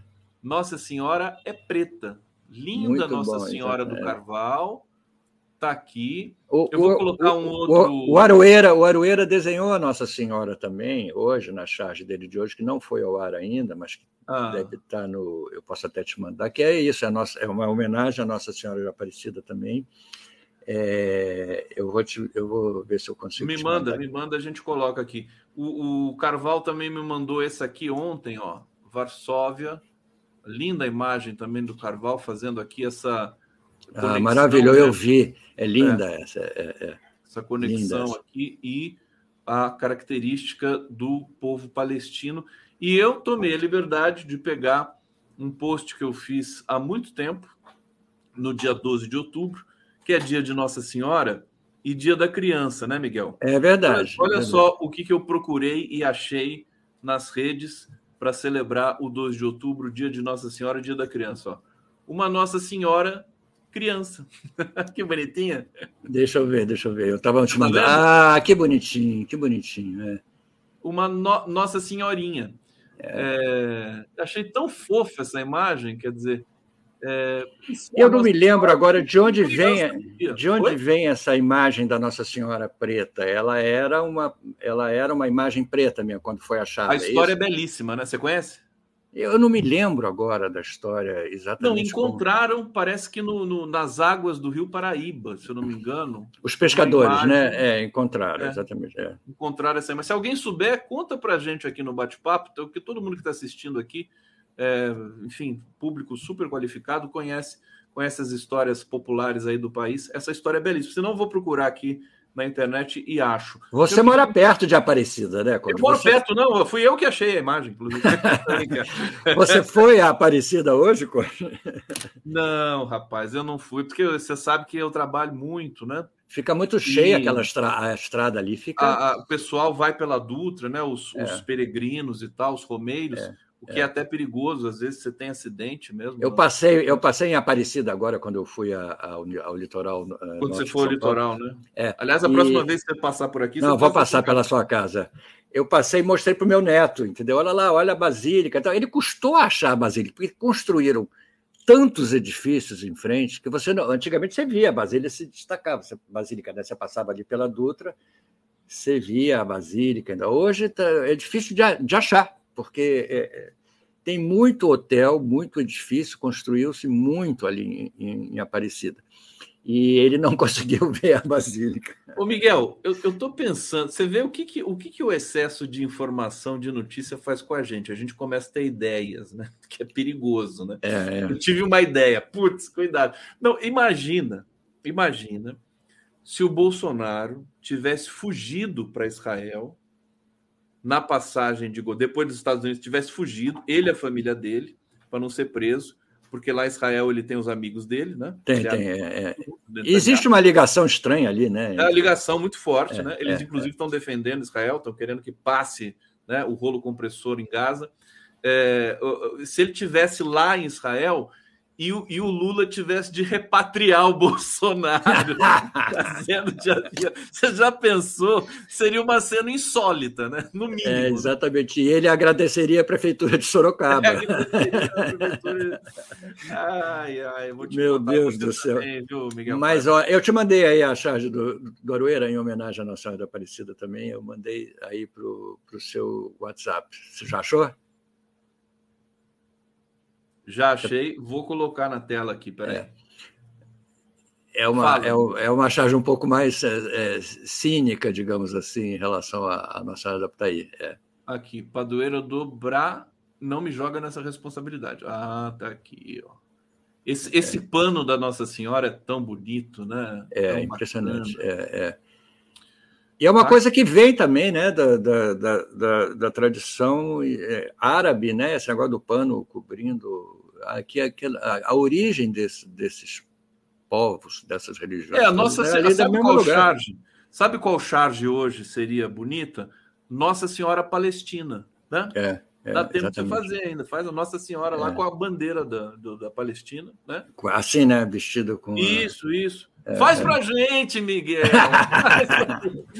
Ô, Miguel, falando hoje, nisso... hoje é feriado. Ah, Miguel, faz pra gente. Vou pedir, vou pedir para fazer. É, deixa eu compartilhar aqui o seu, o seu trabalho maravilhoso, como sempre. Brasileiros abrigados numa escola em gás. Olha que bonitinho aqui. Essa é, isso eu fiz ontem de noite, quando eu li essa notícia eu li essa notícia dizendo que os brasileiros iam se abrigar, estavam abrigados numa escola. Eu falei, gente, é óbvio, é, é, é, é, a criança usando o que a escola oferece, né? Que é o quadro negro, a informação, o ensino, entendeu? Uhum. É, eu tinha feito outra sobre os senhores da guerra, mas os senhores da guerra eu posso publicar qualquer dia, porque eles continuam, eles continuam. Vamos fazer uma, um checklist um, aqui das suas. Um cineminha, é, um cineminha. É. Na Idade Média, filho, as guerras eram violentas, sangrentas, com muitos e muitos mortos. Ainda bem que agora é só na TV. Olha é, só. É, é. é. Todo é, mundo assim, parece que tem um, um gozo, né, o, o, o, Miguel? As pessoas assistem, é, é, as, as emissoras ficam passando imagens, imagens, imagens de guerra, de guerra. Só não passa de palestino, né? O, não, não. o palestino com a criança morta na mão, eles não passam. É, isso até que eles estão mostrando hoje imagens de Gaza, porque não tem mais outra imagem, você só pode mostrar as, de Gaza mesmo, porque dizem que Israel teve o mesmo número de mortos em Israel do que na faixa de Gaza, mas eu não estou vendo esse, essas imagens dos, dos mortos de Israel, não estou vendo os foguetes é, do Hamas atingindo Israel. Vejo o contrário, porque as imagens que eles mostram agora, a ambulância é, palestina, é, os prédios na faixa de Gaza, é, é, tudo destruição em Gaza. Agora, esse negócio da TV é, mostrando a guerra desse jeito, entendeu? É, é, uma novidade, é uma coisa que começou lá com, a, com o Iraque, né? É, quando aqueles correspondentes americanos levavam a própria antena, lembra disso? Eles botavam antena, antena parabólica pequenininha do lado e transmitiam ao vivo da, da guerra. Hoje você vê a guerra dentro de casa, e isso é, é, é, normatiza né, um pouco essa, essa questão da guerra. Você fica com um distanciamento quase que como se a guerra fosse um, uma decisão do Congresso, entendeu? Ah, vamos lá guerrear um pouco mais. É um ato de desumanidade tão grande, é uma coisa tão violenta, é uma coisa. Como é que, como é que as pessoas escolhem matar o outro como eu sou um pacifista ferrenho, não, não justifico a guerra em nenhum motivo, nem, nem historicamente. Eu acho que a história. Quer dizer, eu não, eu não, eu não considero a história, a história das, do, do, das conquistas, do mundo, das guerras, eu considero uma coisa muito, muito distante de mim, que infelizmente aconteceu. O resultado somos nós, mas é uma loucura que as pessoas tenham se matado. E olha para trás a história, quanta gente morreu de uma certa forma, eu não sei se isso é o equilíbrio da, da humanidade, porque precisa dessas guerras para que não haja superpopulação, mas é uma loucura você pensar nisso, entendeu? Que isso seja uma solução de alguma coisa. As pessoas vão morrer naturalmente, não precisam da guerra. E na guerra morrem primeiro os mais jovens, morrem os inocentes, morre, morre quem, não, quem não tem motivo para estar brigando, entendeu? E qualquer briga que o motivo, que qualquer motivo que seja dessa briga, você achar a solução exterminando o próximo, é uma loucura. Não tem, não tem explicação. Isso aí é um é, é, é vergonha alheia. Eu vou, eu vou querer saber de você daqui a pouco é, de experiências pregressas tuas sobre essa questão da guerra e tudo mais, porque eu sei que você viajou muito o mundo todo e viveu, né, também outros momentos ali desse conflito é, israelo-palestino. Eu vou para o bate-papo agora, Miguel. Hum. Maria de Lourdes Ogliário. Olha, olha só o que ela está comentando, que importância disso. Você falou das crianças, né? Uhum. E, ver, e ver a guerra pela televisão, né? Foi difícil conversa, conversa, convencer amigos sobre a mentira da decapitação de crianças. Né? É, As é. pessoas acreditam e querem acreditar, porque é aquela coisa, é, um, é uma. A fake news ela tem um poder de sedução por ser. Claro, ela é sedutora, ela é, é sedutora. Então é, as é. pessoas não querem abandonar aquela, aquela convicção deles lá, né? E o desmentido não tem a menor importância. O desmentido é uma é. coisa que passa batido. E o mal já está feito também. É, é, é. é, Terezinha Braga de Moraes. Faço minhas as afirmações de Atushi. Lembro a todos assistirem Breno Altman 20 minutos anteontem, 10 de outubro. O Deus da destruição se acha poderoso, mas o Deus da paz entre os povos é maior. É, o Breno realmente está sendo muito importante nesse momento. Obrigado, Terezinha. Malu da Flon está dizendo aqui: nazistas se reorganizam desde a derrota da Segunda Guerra. Voltaram com tudo e se espalharam pelo mundo e ainda colocaram os sociais-democratas no bolso. É o que está acontecendo é na Alemanha, né? É, e a é. gente chamando atenção aqui sempre. Obrigado, Malu. Terezinha Braga dizendo: de fato, o imperialismo tenta se recompor de sua iminente decadência com a nova Rota da Seda e a consolidação do mundo multipolar. É, viva a Palestina, viva a paz e a solidariedade entre os povos. Tá Carol certo. Maia é, pela primeira vez, desnuda a crueldade de Israel e o apoio dos, dos Estados Unidos para o mundo. Décadas subjugando palestinos na faixa de Gaza e Cisjordânia. Thaís Neves. É o fim de um período histórico. Tornaram os ignorantes em fascistas os judeus que foram dizimados por Hitler, imbecilização geral dos pobres, da classe média, os ricos, o capital comanda o mundo e o mundo vai explodir. Obrigado, Thaís, aqui. Uma, uma, uma previsão que é, enfim, é, dramática, mas é. É tenho... dramática, mas não dá para escapar disso. Quer dizer, com todos esses elementos que, que, a, que a humanidade vai tecendo, né, Miguel? Comenta para você. Gente você olha para a guerra da, da Ucrânia eh, hoje, a partir dessa, dessa barbaridade que a gente está assistindo todo dia. A guerra da Ucrânia passa a ser, parece aquele jogo de war, né? É, porque é, é, ela tem uma. Ela tem uma ainda uma diplomacia, né? Um, ser humano ali é, organizando aquela, apesar do Zelensky ser, o Zelensky e o Putin serem dois protagonistas realmente absolutamente é, criticáveis, é, é uma guerra absurda que a gente ficou chocado com as imagens, mas agora a gente esquece porque a, a violência que, tá, que, que, está acontecendo, quer dizer, que é uma violência, inclusive, covarde, né? porque não dá chance para a pessoa reagir, não dá chance para a pessoa lutar. A guerra do, do, do, Vietnã, apesar de todos os bombardeios com napalm que aconteceu, que exterminava aquela gente toda, os vietcongs, os vietnamitas do norte, os vietnamitas em geral, reagiram, eles lutaram e expulsaram os americanos né, a guerra colonialista da África, os africanos expulsaram os colonizadores em vários lugares, porque era uma guerra, é, inclusive, que é, é, mantinha, apesar da, da, diferença de poder bélico, man, é, você tinha chance de reagir. Você, daí na, nasceu, inclusive, a guerrilha, porque era uma maneira de você ser mais esperto diante de um tanque. Você precisa ser mais esperto do que o tanque tanque não pensa, você pensa. Essa guerra você não tem chance, porque Israel diz que vai atacar num lugar e, e, e, e joga bomba no, no, outro. Quer dizer, qual é a escapatória? Eu vi o vídeo daquela moça falando, eu não sei é, é, para quem, quem é que divulgou aquilo, se foi o 247, aquela moça brasileira é, em Gaza. Você vê o desespero, o olhar dela o tempo todo olhando para o lado para ver se vem alguma bomba. Pensa bem, é, quando chove, forte, a gente fica preocupadíssimo né? o que a chuva vai fazer. Pensa você debaixo de um, uma chuva de, de bombas. Qual é a sua preocupação que uma bomba caia na sua cabeça? É muito doido isso. É uma é um, é um descrédito no ser humano. Eu concordo com a última, o nosso último ouvinte que fez aquela previsão catastrófica, mas é verdade. Você vai confiar em quê? Em que princípio? Em que, em que é, é, ordem é, para poder acreditar que o mundo vai viver em paz? Eu não sei, eu nunca, eu não sei se eu estou ficando velho, se a gente está ficando velho, se a gente vai desacreditando, mas eu, a, a, as guerras antigamente aconteciam lá. Você estava aqui. É, eu, hoje não, hoje a guerra entra na sua casa, entendeu? Então você não consegue evitar esse sentimento. Não, eu, eu vi uma, uma brasileira que foi repatriada, né? É, deu uma entrevista dizendo assim: Ah, eu estava lá, é muito difícil você estar tá numa guerra, porque pode cair uma bomba na sua cabeça a qualquer momento, você pode tomar um tiro a qualquer momento, e a pessoa está descendo no Rio de Janeiro. é. Quer dizer, é, é, é, o Brasil também está em guerra, a guerra das periferias da comunidade.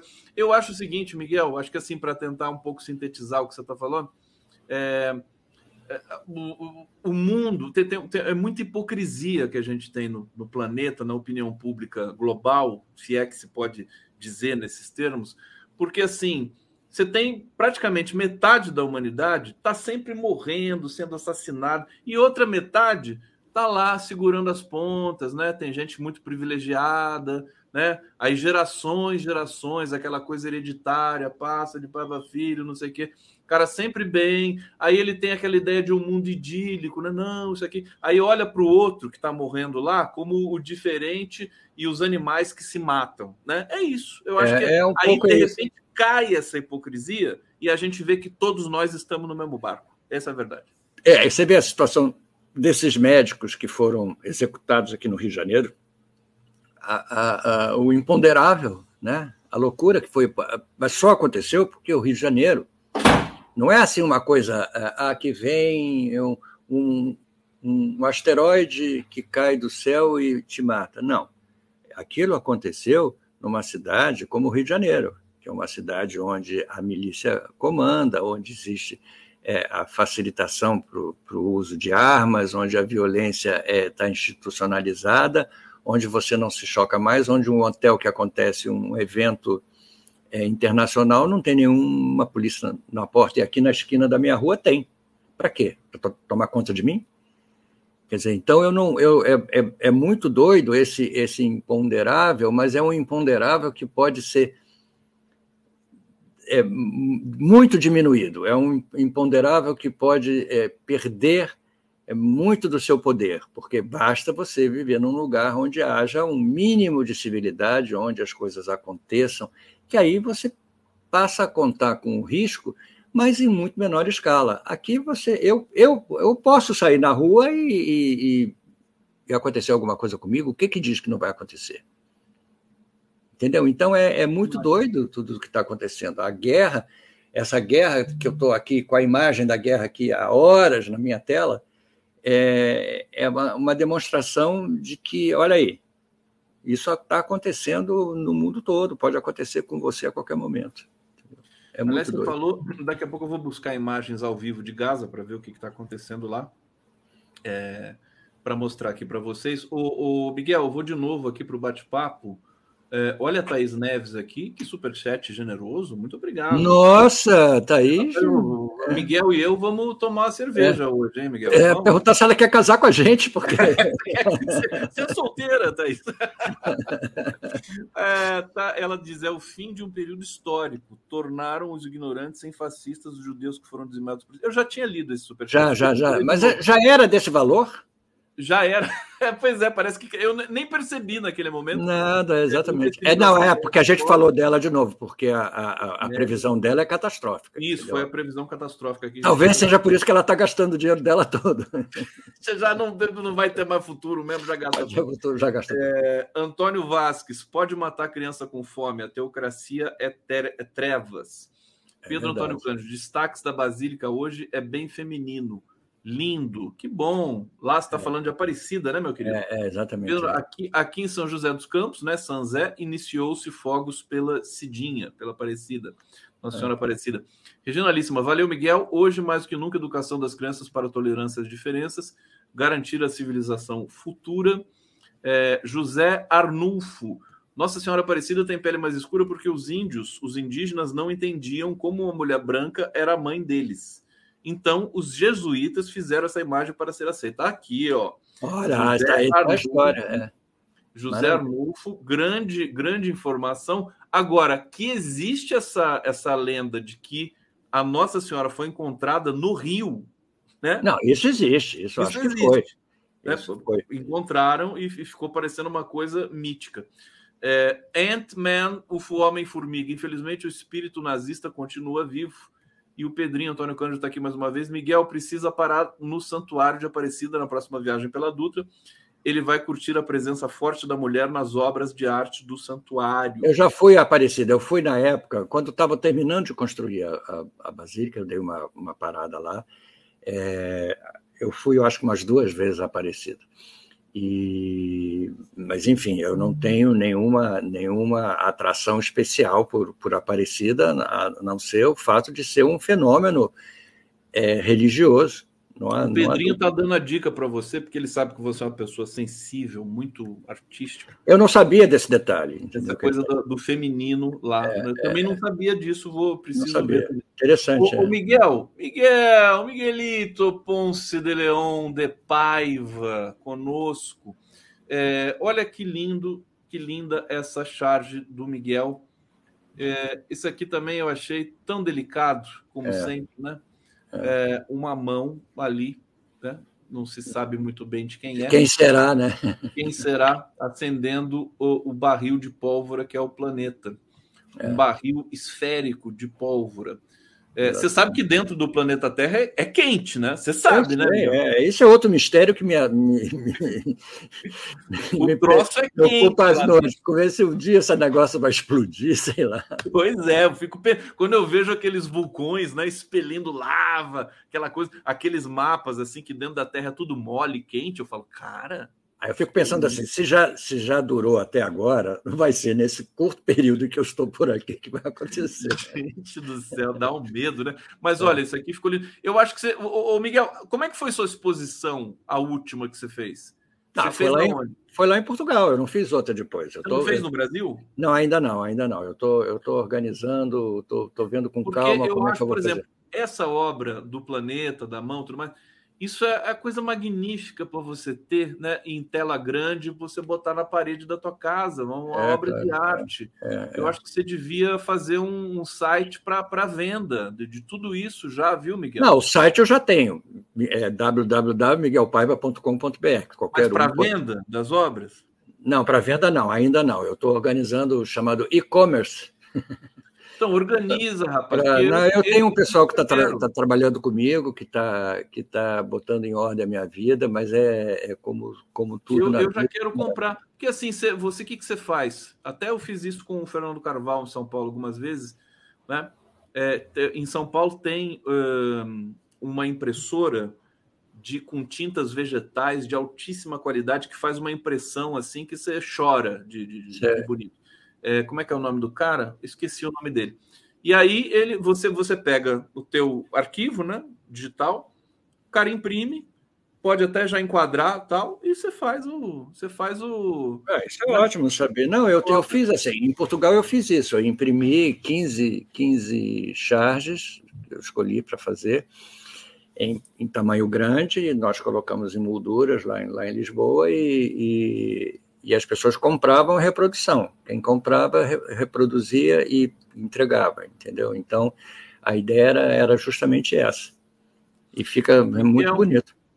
Deixa eu trazer, deixa eu avançar mais uma aqui. Olha só, a mãe de todas as batalhas. É, a, a clássica cena do filme do, do Ingmar Bergman, né? É, exatamente. É, é, é. comi mais de mil peões seus, checkmate. Checkmate de Will, tenho milhões de peões disponíveis.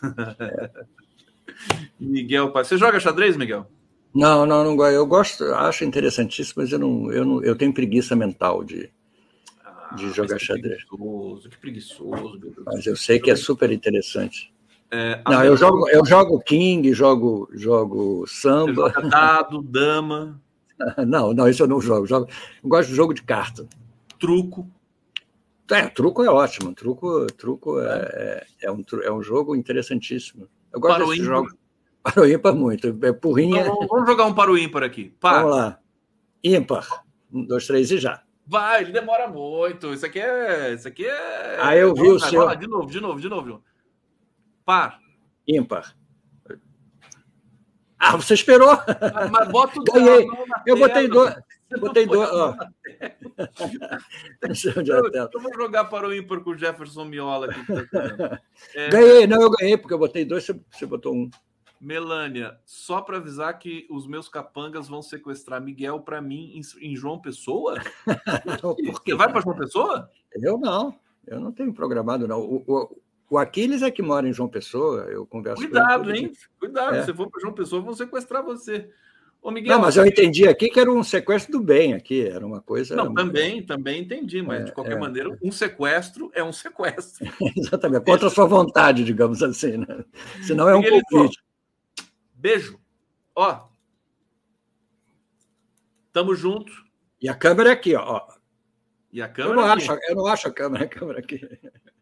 Valeu, Tem uma querido. luzinha aqui, tem uma luzinha aqui para mostrar a câmera.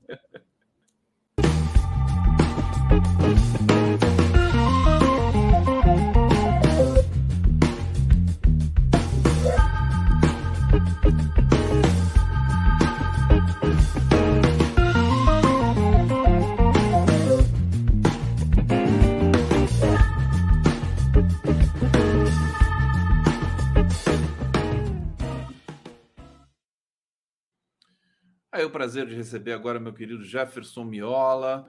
Como é que estão as coisas aí no sul do Brasil, meu querido, Jefferson Miola? Choveu bastante, né, nesses últimos dias aí também. Fala um pouquinho, primeiro, seja bem-vindo, sempre uma honra te receber. É, fala um pouquinho de como está a situação aí no, no nosso estado querido do Rio Grande do Sul. Bom dia, Gustavo. Um prazer estar aqui contigo. E não, a situação choveu essa madrugada, na verdade, dia de ontem, e superamos aquele momento mais crítico, né, de chuvas intensas, eh, diárias, por dias consecutivos, e agora no rescaldo dos problemas gerados por aquela situação, tem cidades inteiras que foram arrastadas, né, ficaram submersas e e, e, e continua um, processo, um esforço né, dos governos federal, o governo federal dando um apoio importante aqui, o governo estadual e os municípios. Mas com exceção da chuva de ontem né, e essa oscilação eh, térmica, eh, Não, tudo certo. E pesquisadores de, disseram o seguinte, quer dizer, o, essa zona turbulenta, né, climática, ela ficou ali na região do Rio Grande do Sul mesmo vai, e vai acontecer mais vezes, infelizmente, pelas é. características do aquecimento do Pacífico e do Atlântico também. Do Atlântico. É, mas, nós temos dois El Ninhos simultâneos, é uma coisa louca. Isso. É, eu acho que está em, em, em curso né, um novo normal, né, e um novo normal que é de convivência com essas catástrofes climáticos ambientais, que não comportam mais um negacionismo, né, Gustavo? E outro aspecto também, né, só para teres uma ideia, esse ano aqui no estado do Rio Grande do Sul, exatamente por conta desta conformação que tu comentastes, eh, já tivemos eh, cinco ou seis ciclones extratropicais, coisa que durante toda a minha vida aqui na cidade eu vi uma ou duas vezes ocasionalmente. Pois é. Então vejo que num breve isso.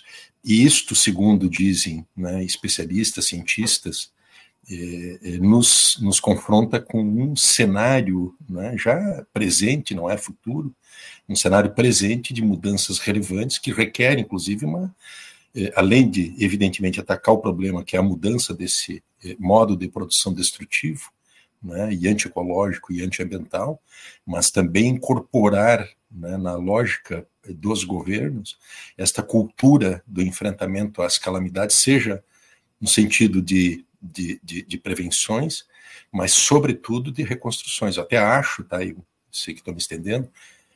acho, por exemplo, que é de se pensar, inclusive, onde se alocar essas, esses povoados que são atingidos dramaticamente, que, e são povoados que estão instalados a, a, nas margens dos rios que estão transbordando com uma regularidade impressionante, é de se discutir se estas reconstruções devem ser feitas nos mesmos locais ou transladar né, essas populações para outros centros urbanos onde as situações de risco não sejam tão eh, dramáticas como essas que se enfrentou agora. Olha, uma coisa que eu não, não via também, não, não tinha conhecimento, não tinha conhecido ainda, a Eletra Silva está dizendo aqui: o frio voltou aqui no Rio Grande do Sul, estou toda entrouxada, até toca. É. Quer dizer, essa oscilação, hoje a, a, temperatura, a previsão deu, vai despencar de novo, né? Vai, vai despencar também no Sudeste e tal. É, é. é assim, é, uma oscilação de temperatura, muito calor, muito frio, muito calor, muito, muito frio, muito calor, muito frio. Isso. E, e, e o que está acontecendo na região norte do país, eu nunca tinha visto, nunca vi uma Amazônia, né? uma seca, né? Dessas proporções. Ontem o, o Manaus ficou irrespirável, a Isso. fuligem da, das queimadas ali no entorno. Quer dizer, a, a Amazônia tendo queimadas, né? Assim, espontâneas. Exato. Tanto calor. É. Uma coisa é. impressionante. Isso nós estamos perto do que é, é considerado o tipping point, né, que é o ponto sem retorno. É um ponto a partir do qual a natureza já não tem mais como condições, força e vigor é, para se restaurar e, e se regenerar, né, dado o padrão de destruição que nós estamos chegando. Então é um alerta geral, né, os bens naturais eles são finitos, eles não são infinitos. E o nosso tempo na Terra está determinado também pela relação que a gente vem a ter com o planeta, no sentido de uma forma né, de vida que não seja esta predatória, destrutiva, né, e de baseada né, numa hiperexploração eh, eh, para superprodução de mercadorias num nível absolutamente desnecessário. Esse estímulo ao consumismo, etc., né, esse tipo, precisaria mudar, mudar de sistema, né, Gustavo? É uma coisa muito simples, muda-se o sistema. Sistema de produção, né? Sistema de produção. Aliás, é uma, uma questão agora com essa. Vamos entrar no tema da guerra, Meiola, porque eu quero, estou muito curioso para saber como é que você está hum. enquadrando esse, esse fenômeno, esse processo. Você que já conhece né, muito bem é, o conflito que tem ali, né? De, de muito tempo, de 76 anos, desde a criação do Estado, do, do Estado de Israel. É, o que, que você está notando ali de o que, que você poderia apontar para a gente é, como diferenças, como repetições históricas é, nesse conflito, o caráter é, avassalador e brutal do, do, do exército israelense é, com relação à uhum. faixa de Gaza, um campo de concentração a céu aberto. As imagens são impressionantes, eu vou colocar isso. na tela aqui enquanto você fala, mas eu queria muito é, saber como é que você está entendendo tudo isso nesse momento. Gustavo, o conflito em si não é inédito, né? porque eh, Israel, instalada por uma decisão da ONU em 1948, sob a presidência do chanceler brasileiro Oswaldo Aranha, né, ela foi, foi instalado o Estado de Israel não sem né, a permanência de conflitos e uma diáspora impressionante. Né? todas as promessas feitas pelas Nações Unidas quando da é, é, do partilhamento né, arbitrário, na minha percepção, né, do território palestino para se instituir ali um Estado de Israel, nenhuma das decisões da ONU elas foram observadas, no sentido tanto né, da delimitação territorial e da coexistência né, de dois povos, um Estado ou dois Estados. É, então, a, a, a, situação de conflito que nós vemos, olha só essas cenas, né, supostamente isso protege os civis, né, Israel deve estar dizendo isto, que não, não existiu nenhum civil, civil atingido né, nesses, nessa devastação. É, aqui são imagens ao vivo, viu? De, de... É, ah, eu não acompanho. É, então, imagina, né? Mas de qualquer maneira, tá? O que eu acho que há de inédito né, nesses acontecimentos recentes é, é, é a, a, a, estratégia militar espetacular do Hamas. Né? Eu digo espetacular não no sentido né, dos seus efeitos sobre as populações civis, mas espetacular no sentido de, de conseguir romper né, com uma, uma um, um, um, o que era motivo de grande orgulho né, do Estado de Israel, que é o seu sistema considerado inexpugnável de defesa. Então tomou de surpresa né, e impôs ao eh, governo eh, de eh, Benjamin Netanyahu uma derrota estrondosa. né, e o esforço que ele faz para recuperar eh, a sua eh, autoridade política, porque ele ficou tremendamente desgastado, foi constituir esse gabinete de guerra, que eu diria que é um gabinete de guerra nazista. Há uma grande tensão hoje, Gustavo, não sei como é que tu estás vendo isso também, uma grande tensão sobre o governo brasileiro e, de maneira geral, uma disputa de versão na, na opinião pública mundial sobre a classificação do Hamas como né, uma organização terrorista. Então, é, é, eu entendo né, que, em primeiro lugar, é, é, é, essa classificação do Hamas como uma organização terrorista, nos moldes do que essa demonização né, que os Estados Unidos e seus países satélites costumam fazer em relação aos seus inimigos, sobretudo né, aos movimentos eh, de linhagem eh, muçulmana, que é, é, é um pretexto né, utilizado para promover, aí sim, um verdadeiro holocausto né, na Palestina. Então, é, é, o pretexto de combater terroristas, ele é, na verdade, usado para um propósito né, histórico e estratégico é, do sionismo, eu não digo que é de todos os israelenses, e tampouco é, é de parte de todos os judeus, mas do sionismo, o seu propósito histórico e estratégico de exterminar né, com o povo palestino. Né? É, e também me parece que é, no mínimo, eu diria assim, que é não é só paradoxal, mas é um paroxismo da hipocrisia classificar o Hamas como uma organização eh, terrorista eh, e, e, não imputar ao Estado de Israel essa mesma categoria.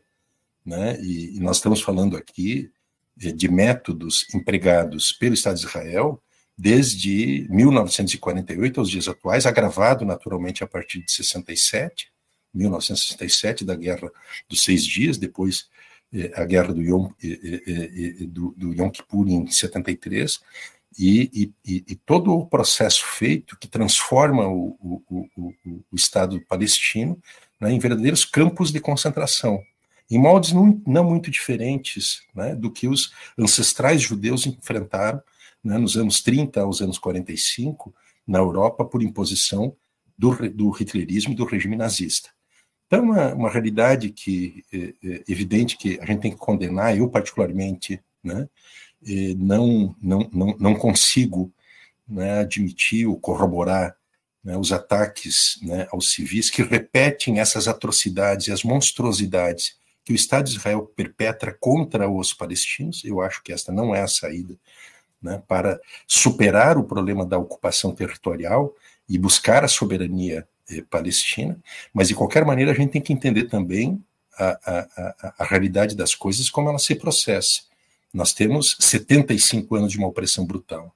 Nós temos 75 anos de uma impossibilidade de respirar e de viver né, dos palestinos. A população, uma das maiores, o, o, povo palestino tem a sua maior população que vive em diáspora, né, que saiu do seu território, da sua terra, né, por conta dessa expulsão, fora aqueles eh, centenas de milhares né, que foram mortos ao longo, de, ao longo dessas anos, desses anos todos, e que não tem um Estado, não tem um exército, né, e que tem essas forças insurgentes que respondem né, pela, pela, pela, pelas aspirações né, que o povo palestino tem.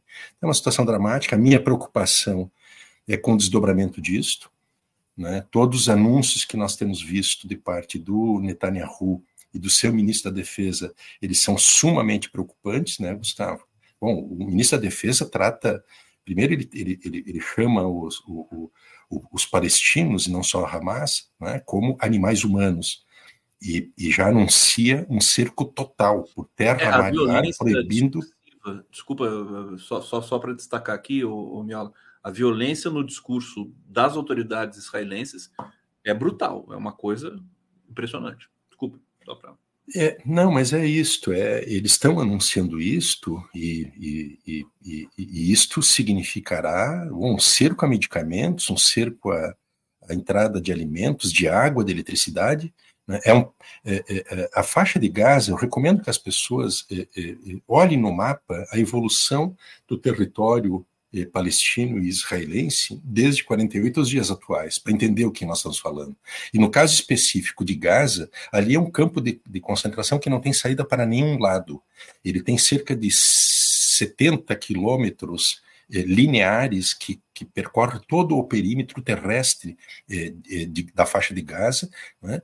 eh, portanto, com, com muros que a gente viu que foram ultrapassados sensacionalmente pelo Hamas, mas com muros que têm dois metros de profundidade de subsolo para, em concreto e mais seis metros de cerca, com torres de vigilância a cada 300 ou 400 metros, com sistemas de monitoramento, com faixas de exclusão, 100 metros, dentro do território da faixa de Gaza, em posição de, de 100 metros de, de, de área em, em, que é proibida a circulação, que ficam soldados israelenses, uma ocupação permanente, né?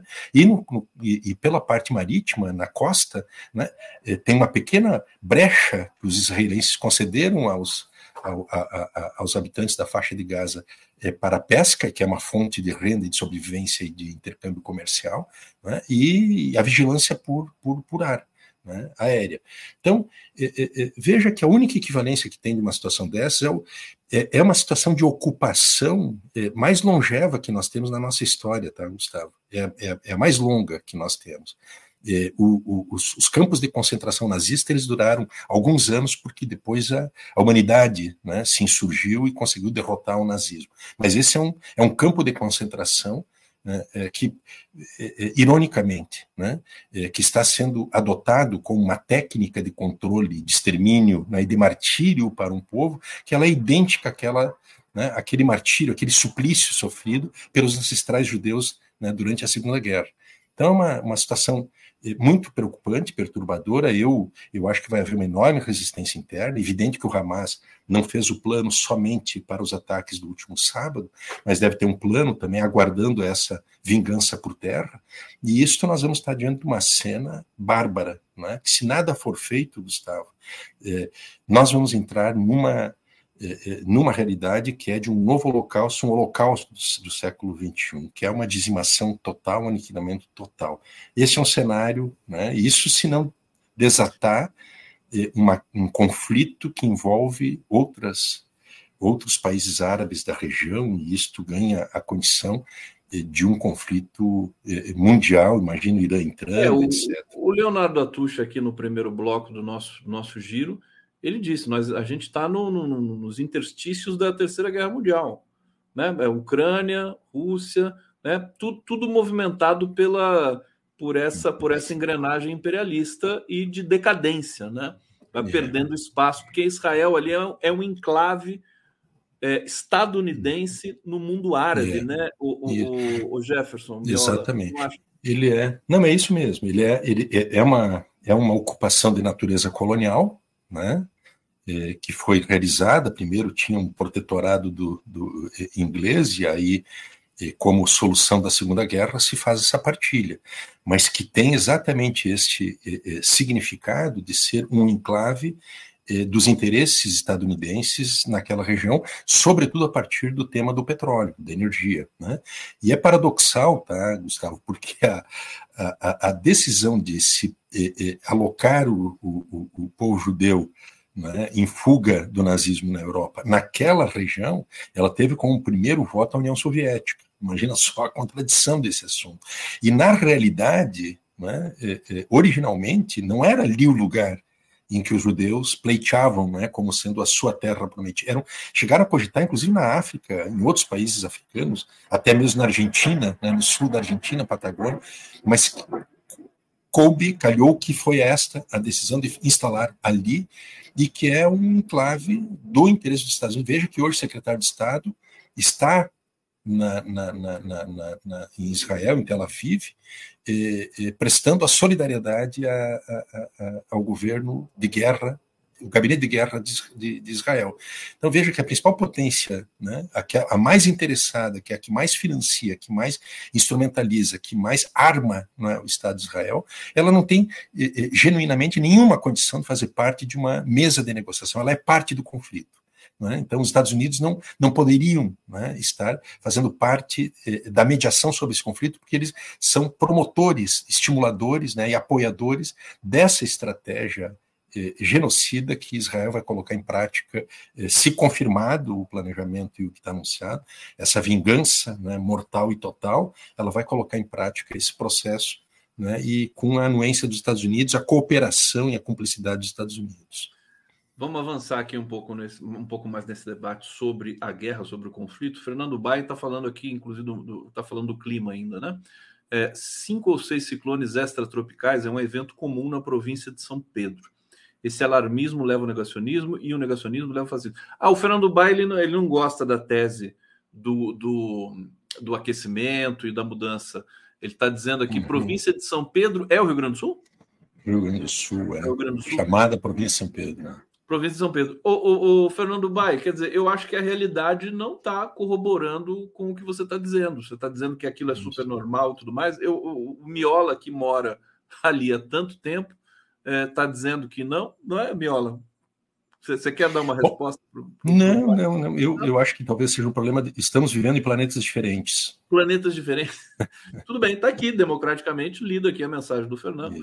É, engenheiro maestre está aqui se tornando membro. Eliette Eli, mandado de prisão do TPI para o Bibi ou só para o Putin? Quer dizer, o, o, o Netanyahu, ele, ele é, enfim, é um genocida, confesso, e viola todas as, todas as convenções há mais de 20 anos, né? E, e o TPI não, não, declara a prisão do Bibi, né, o, o Mas é o sistema mundo, de dupla. O mundo é um clubinho, né? É um clubinho. Isso, isso. É, os, os amigos do império, os amigos do dono do, donos do poder e os inimigos. Então veja essa dupla moral, né? É, então eles enquadram né, o, o Putin em crimes de guerra, mas não colocam o, o Netanyahu. É, do mesmo modo, né, classificam como organização terrorista a Hamas, mas não os governos, eu não vou dizer o Estado de Israel, tá? mas os governos, no mínimo, assim, com uma certa dose de generosidade, os governos de Israel como terroristas. Então, essa dupla moral não resolve, tá, Gustavo? Eu acho que. Agora, eu, eu, eu queria. Uma, uma coisa assim que me ocorreu, e eu até vou. E, e, talvez e, publicar algo com esse sentido, é que eu acho que nós estamos diante de uma situação que a reação que Israel vai ter, né, e até compreensível que tenha, diante desta derrota semiótica que sofreu por Hamas, né, foi uma, do ponto de vista militar, o que o Hamas fez foi algo espetacular. Né, os detalhes que a gente está tomando conhecimento, a forma como se armou, a forma como planejou, todo o período que conseguiu, com enorme coesão da sociedade né, que vive na faixa de Gaza, né, sobre o segredo que estava sendo montado, né, a organização que envolveu cerca de 40 milhares, é, 40 mil né, ativistas que estavam armados na operação, mas a forma como se deu, depois os combates diretamente né, e a violação das barreiras impostas é, por Israel, que barreiras é, bilionárias né, e com tecnologias hiper avançadas, isto vai desencadear né, um, um, uma reação inédita também, eu entendo assim, inédita de Israel, porque há, por um lado, uma perda de autoridade do governo, que vai buscar salvar a sua a sua, a sua, sua deslegitimação com essa derrota é, por meio de uma agressão muito mais, muito mais violenta, né? É, e, portanto, nós estamos de uma situação que, ao ineditismo que correspondeu desse ataque do Hamas, vai corresponder o ineditismo da reação de Israel. Eu estou pensando assim. Né? E, diante disto, Gustavo, eu acho que as Nações Unidas, né, a ONU, que é, foi o órgão que tem a responsabilidade central eh, por esta decisão de instalar né, Israel naquela região, e de não cumprir a obediência de Israel às sucessivas resoluções das Nações Unidas que determinavam as condições daquela coexistência, né, as Nações Unidas têm uma obrigação central nesse período. Eu acho que não, não é mais o momento né, das Nações Unidas ficarem fazendo conclamações, votarem novas resoluções, né, ou decidirem essas sanções inúteis. Eu acho que tem que ter decisões de outra qualidade, muito mais eficazes e inovadoras.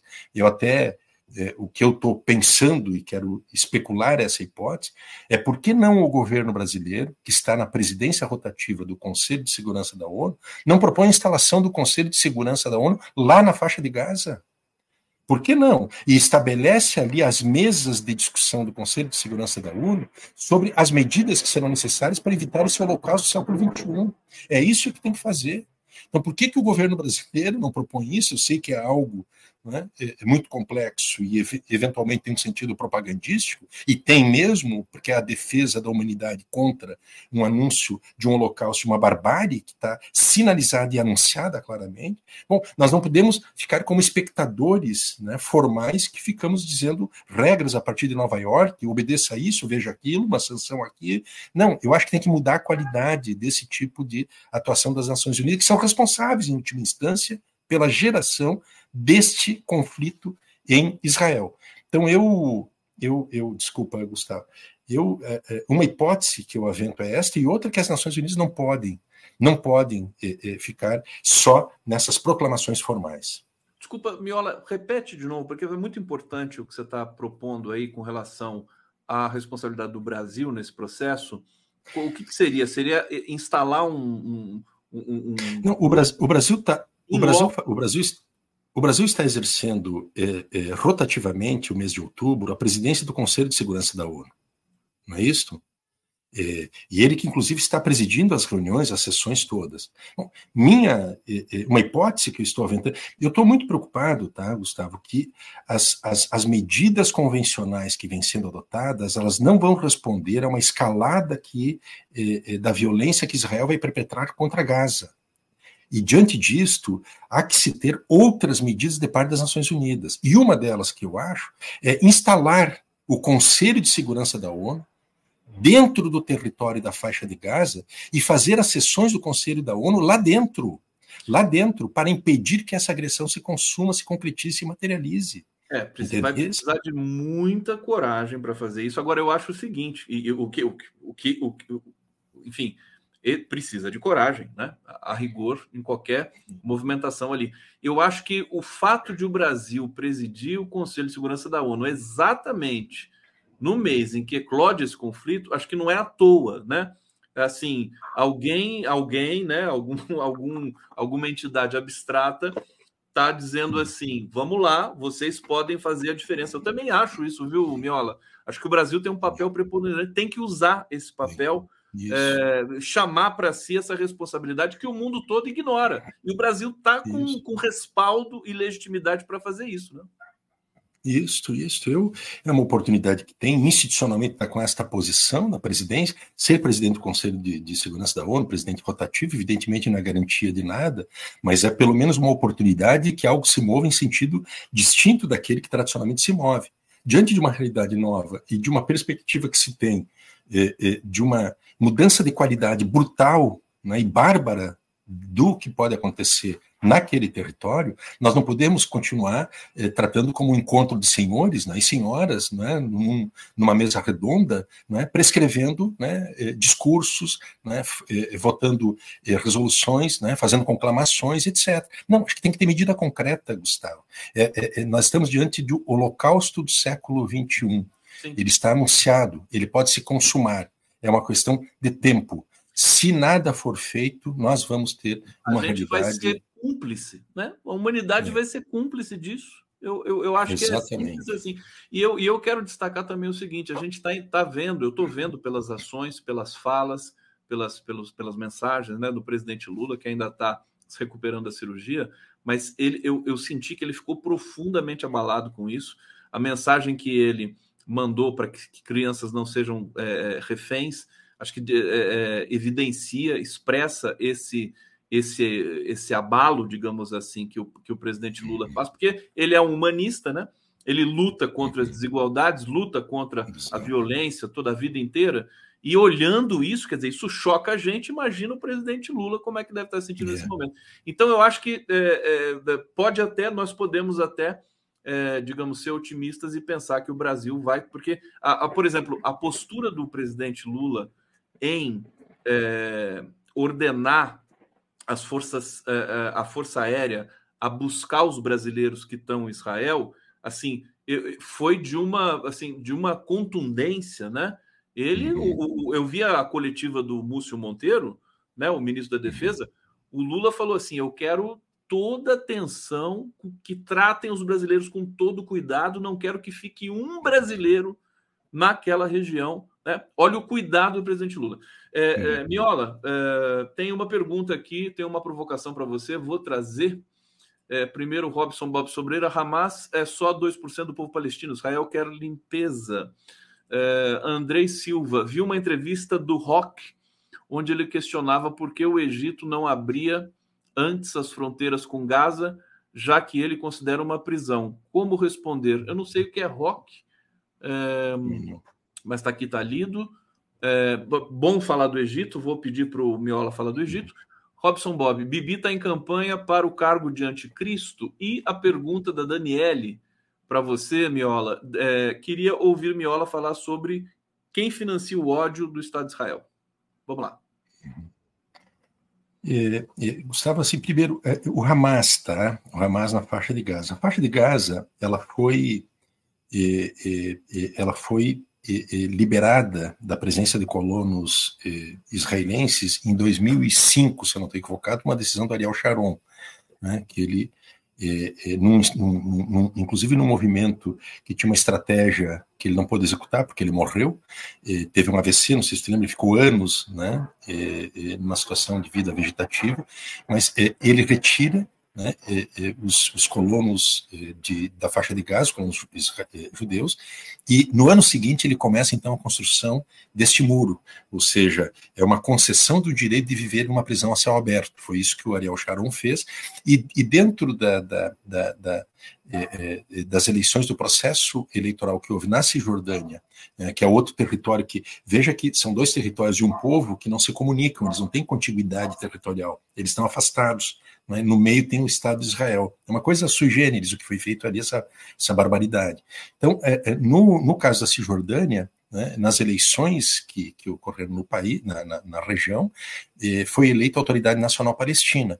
E na faixa de Gaza foi, feito, foi, foi eleito o braço político do Hamas que é uma, uma força política que exerce uma enorme influência. Ele tem, tem a popularidade do Hamas ela oscila de acordo né, com as circunstâncias. De maneira geral, o Hamas tem críticas de parte da população, etc. Mas nesses momentos em que eh, toma decisões né, de enfrentamento mais, mais claro, há uma coesão né, solidária com, com o Hamas.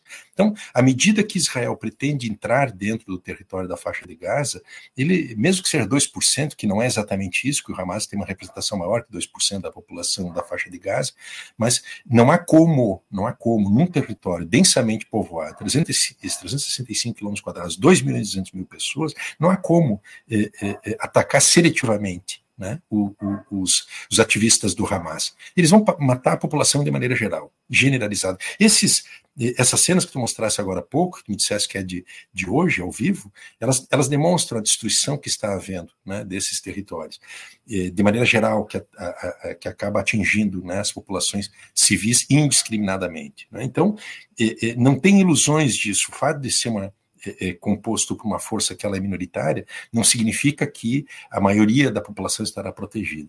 E sobre o Estado de Israel, o Estado de Israel ele é financiado, apoiado, subvencionado né, e protegido pelos Estados Unidos. E é evidente que tem também né, uma, uma indústria, um, o seu complexo bélico-militar, que é um dos mais poderosos da, daquela região e, e também e, do mundo, e que é uma é, é, um estado nuclear, ele tem né, acesso a, energia, a, a, a, armas nucleares, ele tem, faz disso também os seus negócios. Veja que o governo Bolsonaro estabeleceu vários negócios com o Estado de Israel em relação a sistemas de espionagem, de defesa, né, e de, de indústria eh, bélico-militar. E esta associação do Estado de Israel com os Estados Unidos, sistema financeiro. Sistema financeiro, Estados Unidos e o, e o motor da economia israelense, que é né, além de turismo, é o, o, o, o, indústria, é o complexo bélico-militar. Tá aí, meu querido Miguel Paiva, a gente está com imagens aqui. Essas imagens são recuperadas, né? Porque já é noite lá na faixa de Gaza, os ataques continuam é, e a gente vai encerrando o nosso giro aqui. O pessoal está pedindo para eu colocar um pouco na tela, mais uma vez, o depoimento da brasileira é, adolescente que está em Gaza, né? Não, não, não, tivemos mais mensagens dela, foi uma mensagem recuperada do, do Instagram, é, dizendo o, a realidade que está acontecendo em Gaza ali, que a imprensa acaba não é, expressando e não veiculando. É, e a gente vai terminar com essa denúncia aqui. Não se sabe se essa garota, se essa menina brasileira é, ainda está viva, né? Porque a situação ali está absolutamente fora de controle. É, meu querido Jefferson Miola, sempre um prazer falar com você. A gente só falou de Israel, afinal, porque o tema é muito, enfim, Pois é. tomou conta, né? Não deu tempo Isso. da gente falar das questões. Diga, por favor. Não, tu me dá só um minuto, não mais do que isso. Não, é, Claro. é porque eu vi aqui uma, é, é, algumas pessoas dizendo né, que nós estamos elogiando, celebrando o Hamas. Eu, particularmente, não creio que tem sido muito claro né, em dizer que eh, eu não, não, não, não, não compactuo né, com eh, esta violência. A ação foi espetacular, ela foi de uma estratégia, de uma inteligência estratégica extraordinária, né, impôs uma derrota a, a, a esse poderio militar israelense, isso é verdade. É, Agora, é, é, isto não, não nos, nos- autoriza, a mim pelo menos não autoriza, a dizer que o morticínio né, de civis, crianças e adolescentes ou idosos seja algo, algo aceitável. Pelo contrário, isto é a repetição destas formas bárbaras que o Estado de Israel perpetra ao longo dos últimos 75 anos contra o povo palestino. Então, só faço esse registro para não parecer que nós estamos aqui agora é longe também de dizer, né, Gustavo, que o Hamas é uma organização terrorista, se a gente não diz que governos israelenses Claro, eh, eh, não são organização terrorista. por dizer que o Hamas é o- o- terrorista, tem que falar que Israel também é E- terrorista. Isso, é porque eh, esta classificação ela tem uma utilidade, ela é, tem uma utilidade que é de eh, eh, legitimar o, o dizimamento, o aniquilamento né, dos palestinos sob o pretexto, pretexto de se eh, combater os terroristas. Jefferson Miola, obrigado a todos que nos acompanharam aqui. Um excelente dia de feriado para todos vocês, dia de Nossa Senhora da Aparecida, dia da criança.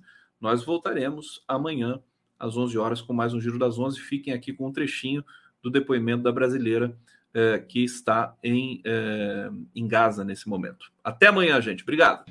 Oi, gente, eu sou a Char da faixa de Gaza, sou brasileira e moro na faixa de Gaza. Hoje é o 11 de outubro de 2023, o quinto dia da guerra aqui na faixa de Gaza. Hoje a situação está muito pior que os dias anteriores. Eles já atacaram um bairro inteiro, já não tem. Tipo, imagina um bairro inteiro, não tem nada, só casas destruídas. Eles estão atacando em todo lugar. Mano, tá, tá cheio de fumaça em todo lugar aqui. Só, só tô vendo fumaça, o cheiro. A fumaça é a pior coisa que você pode imaginar. Eles estão usando armas proibidas internacionalmente. Eu já perdi amigas nessa guerra. Faz cinco dias que as pessoas, que nós estamos sem luz e sem água e quase sem alimentação. Tem muitas pessoas que foram para as escolas, só que também nem as escolas do UNO tem nem, nem luz, nem água, nem nada. A situação está muito difícil. Os israelitas estão atacando casas sem avisos. Ontem eles avisaram que vão atacar um bairro inteiro, só que eles atacaram outro bairro e muitas pessoas morreram. Eles estão usando armas que são proibidas internacionalmente. E tá muito pior a situação aqui, gente. Ah, quatro dias atrás a gente tinha que sair de casa porque onde eu morava é cheia de ataques. De verdade. Somos mais de 20 pessoas num quarto só.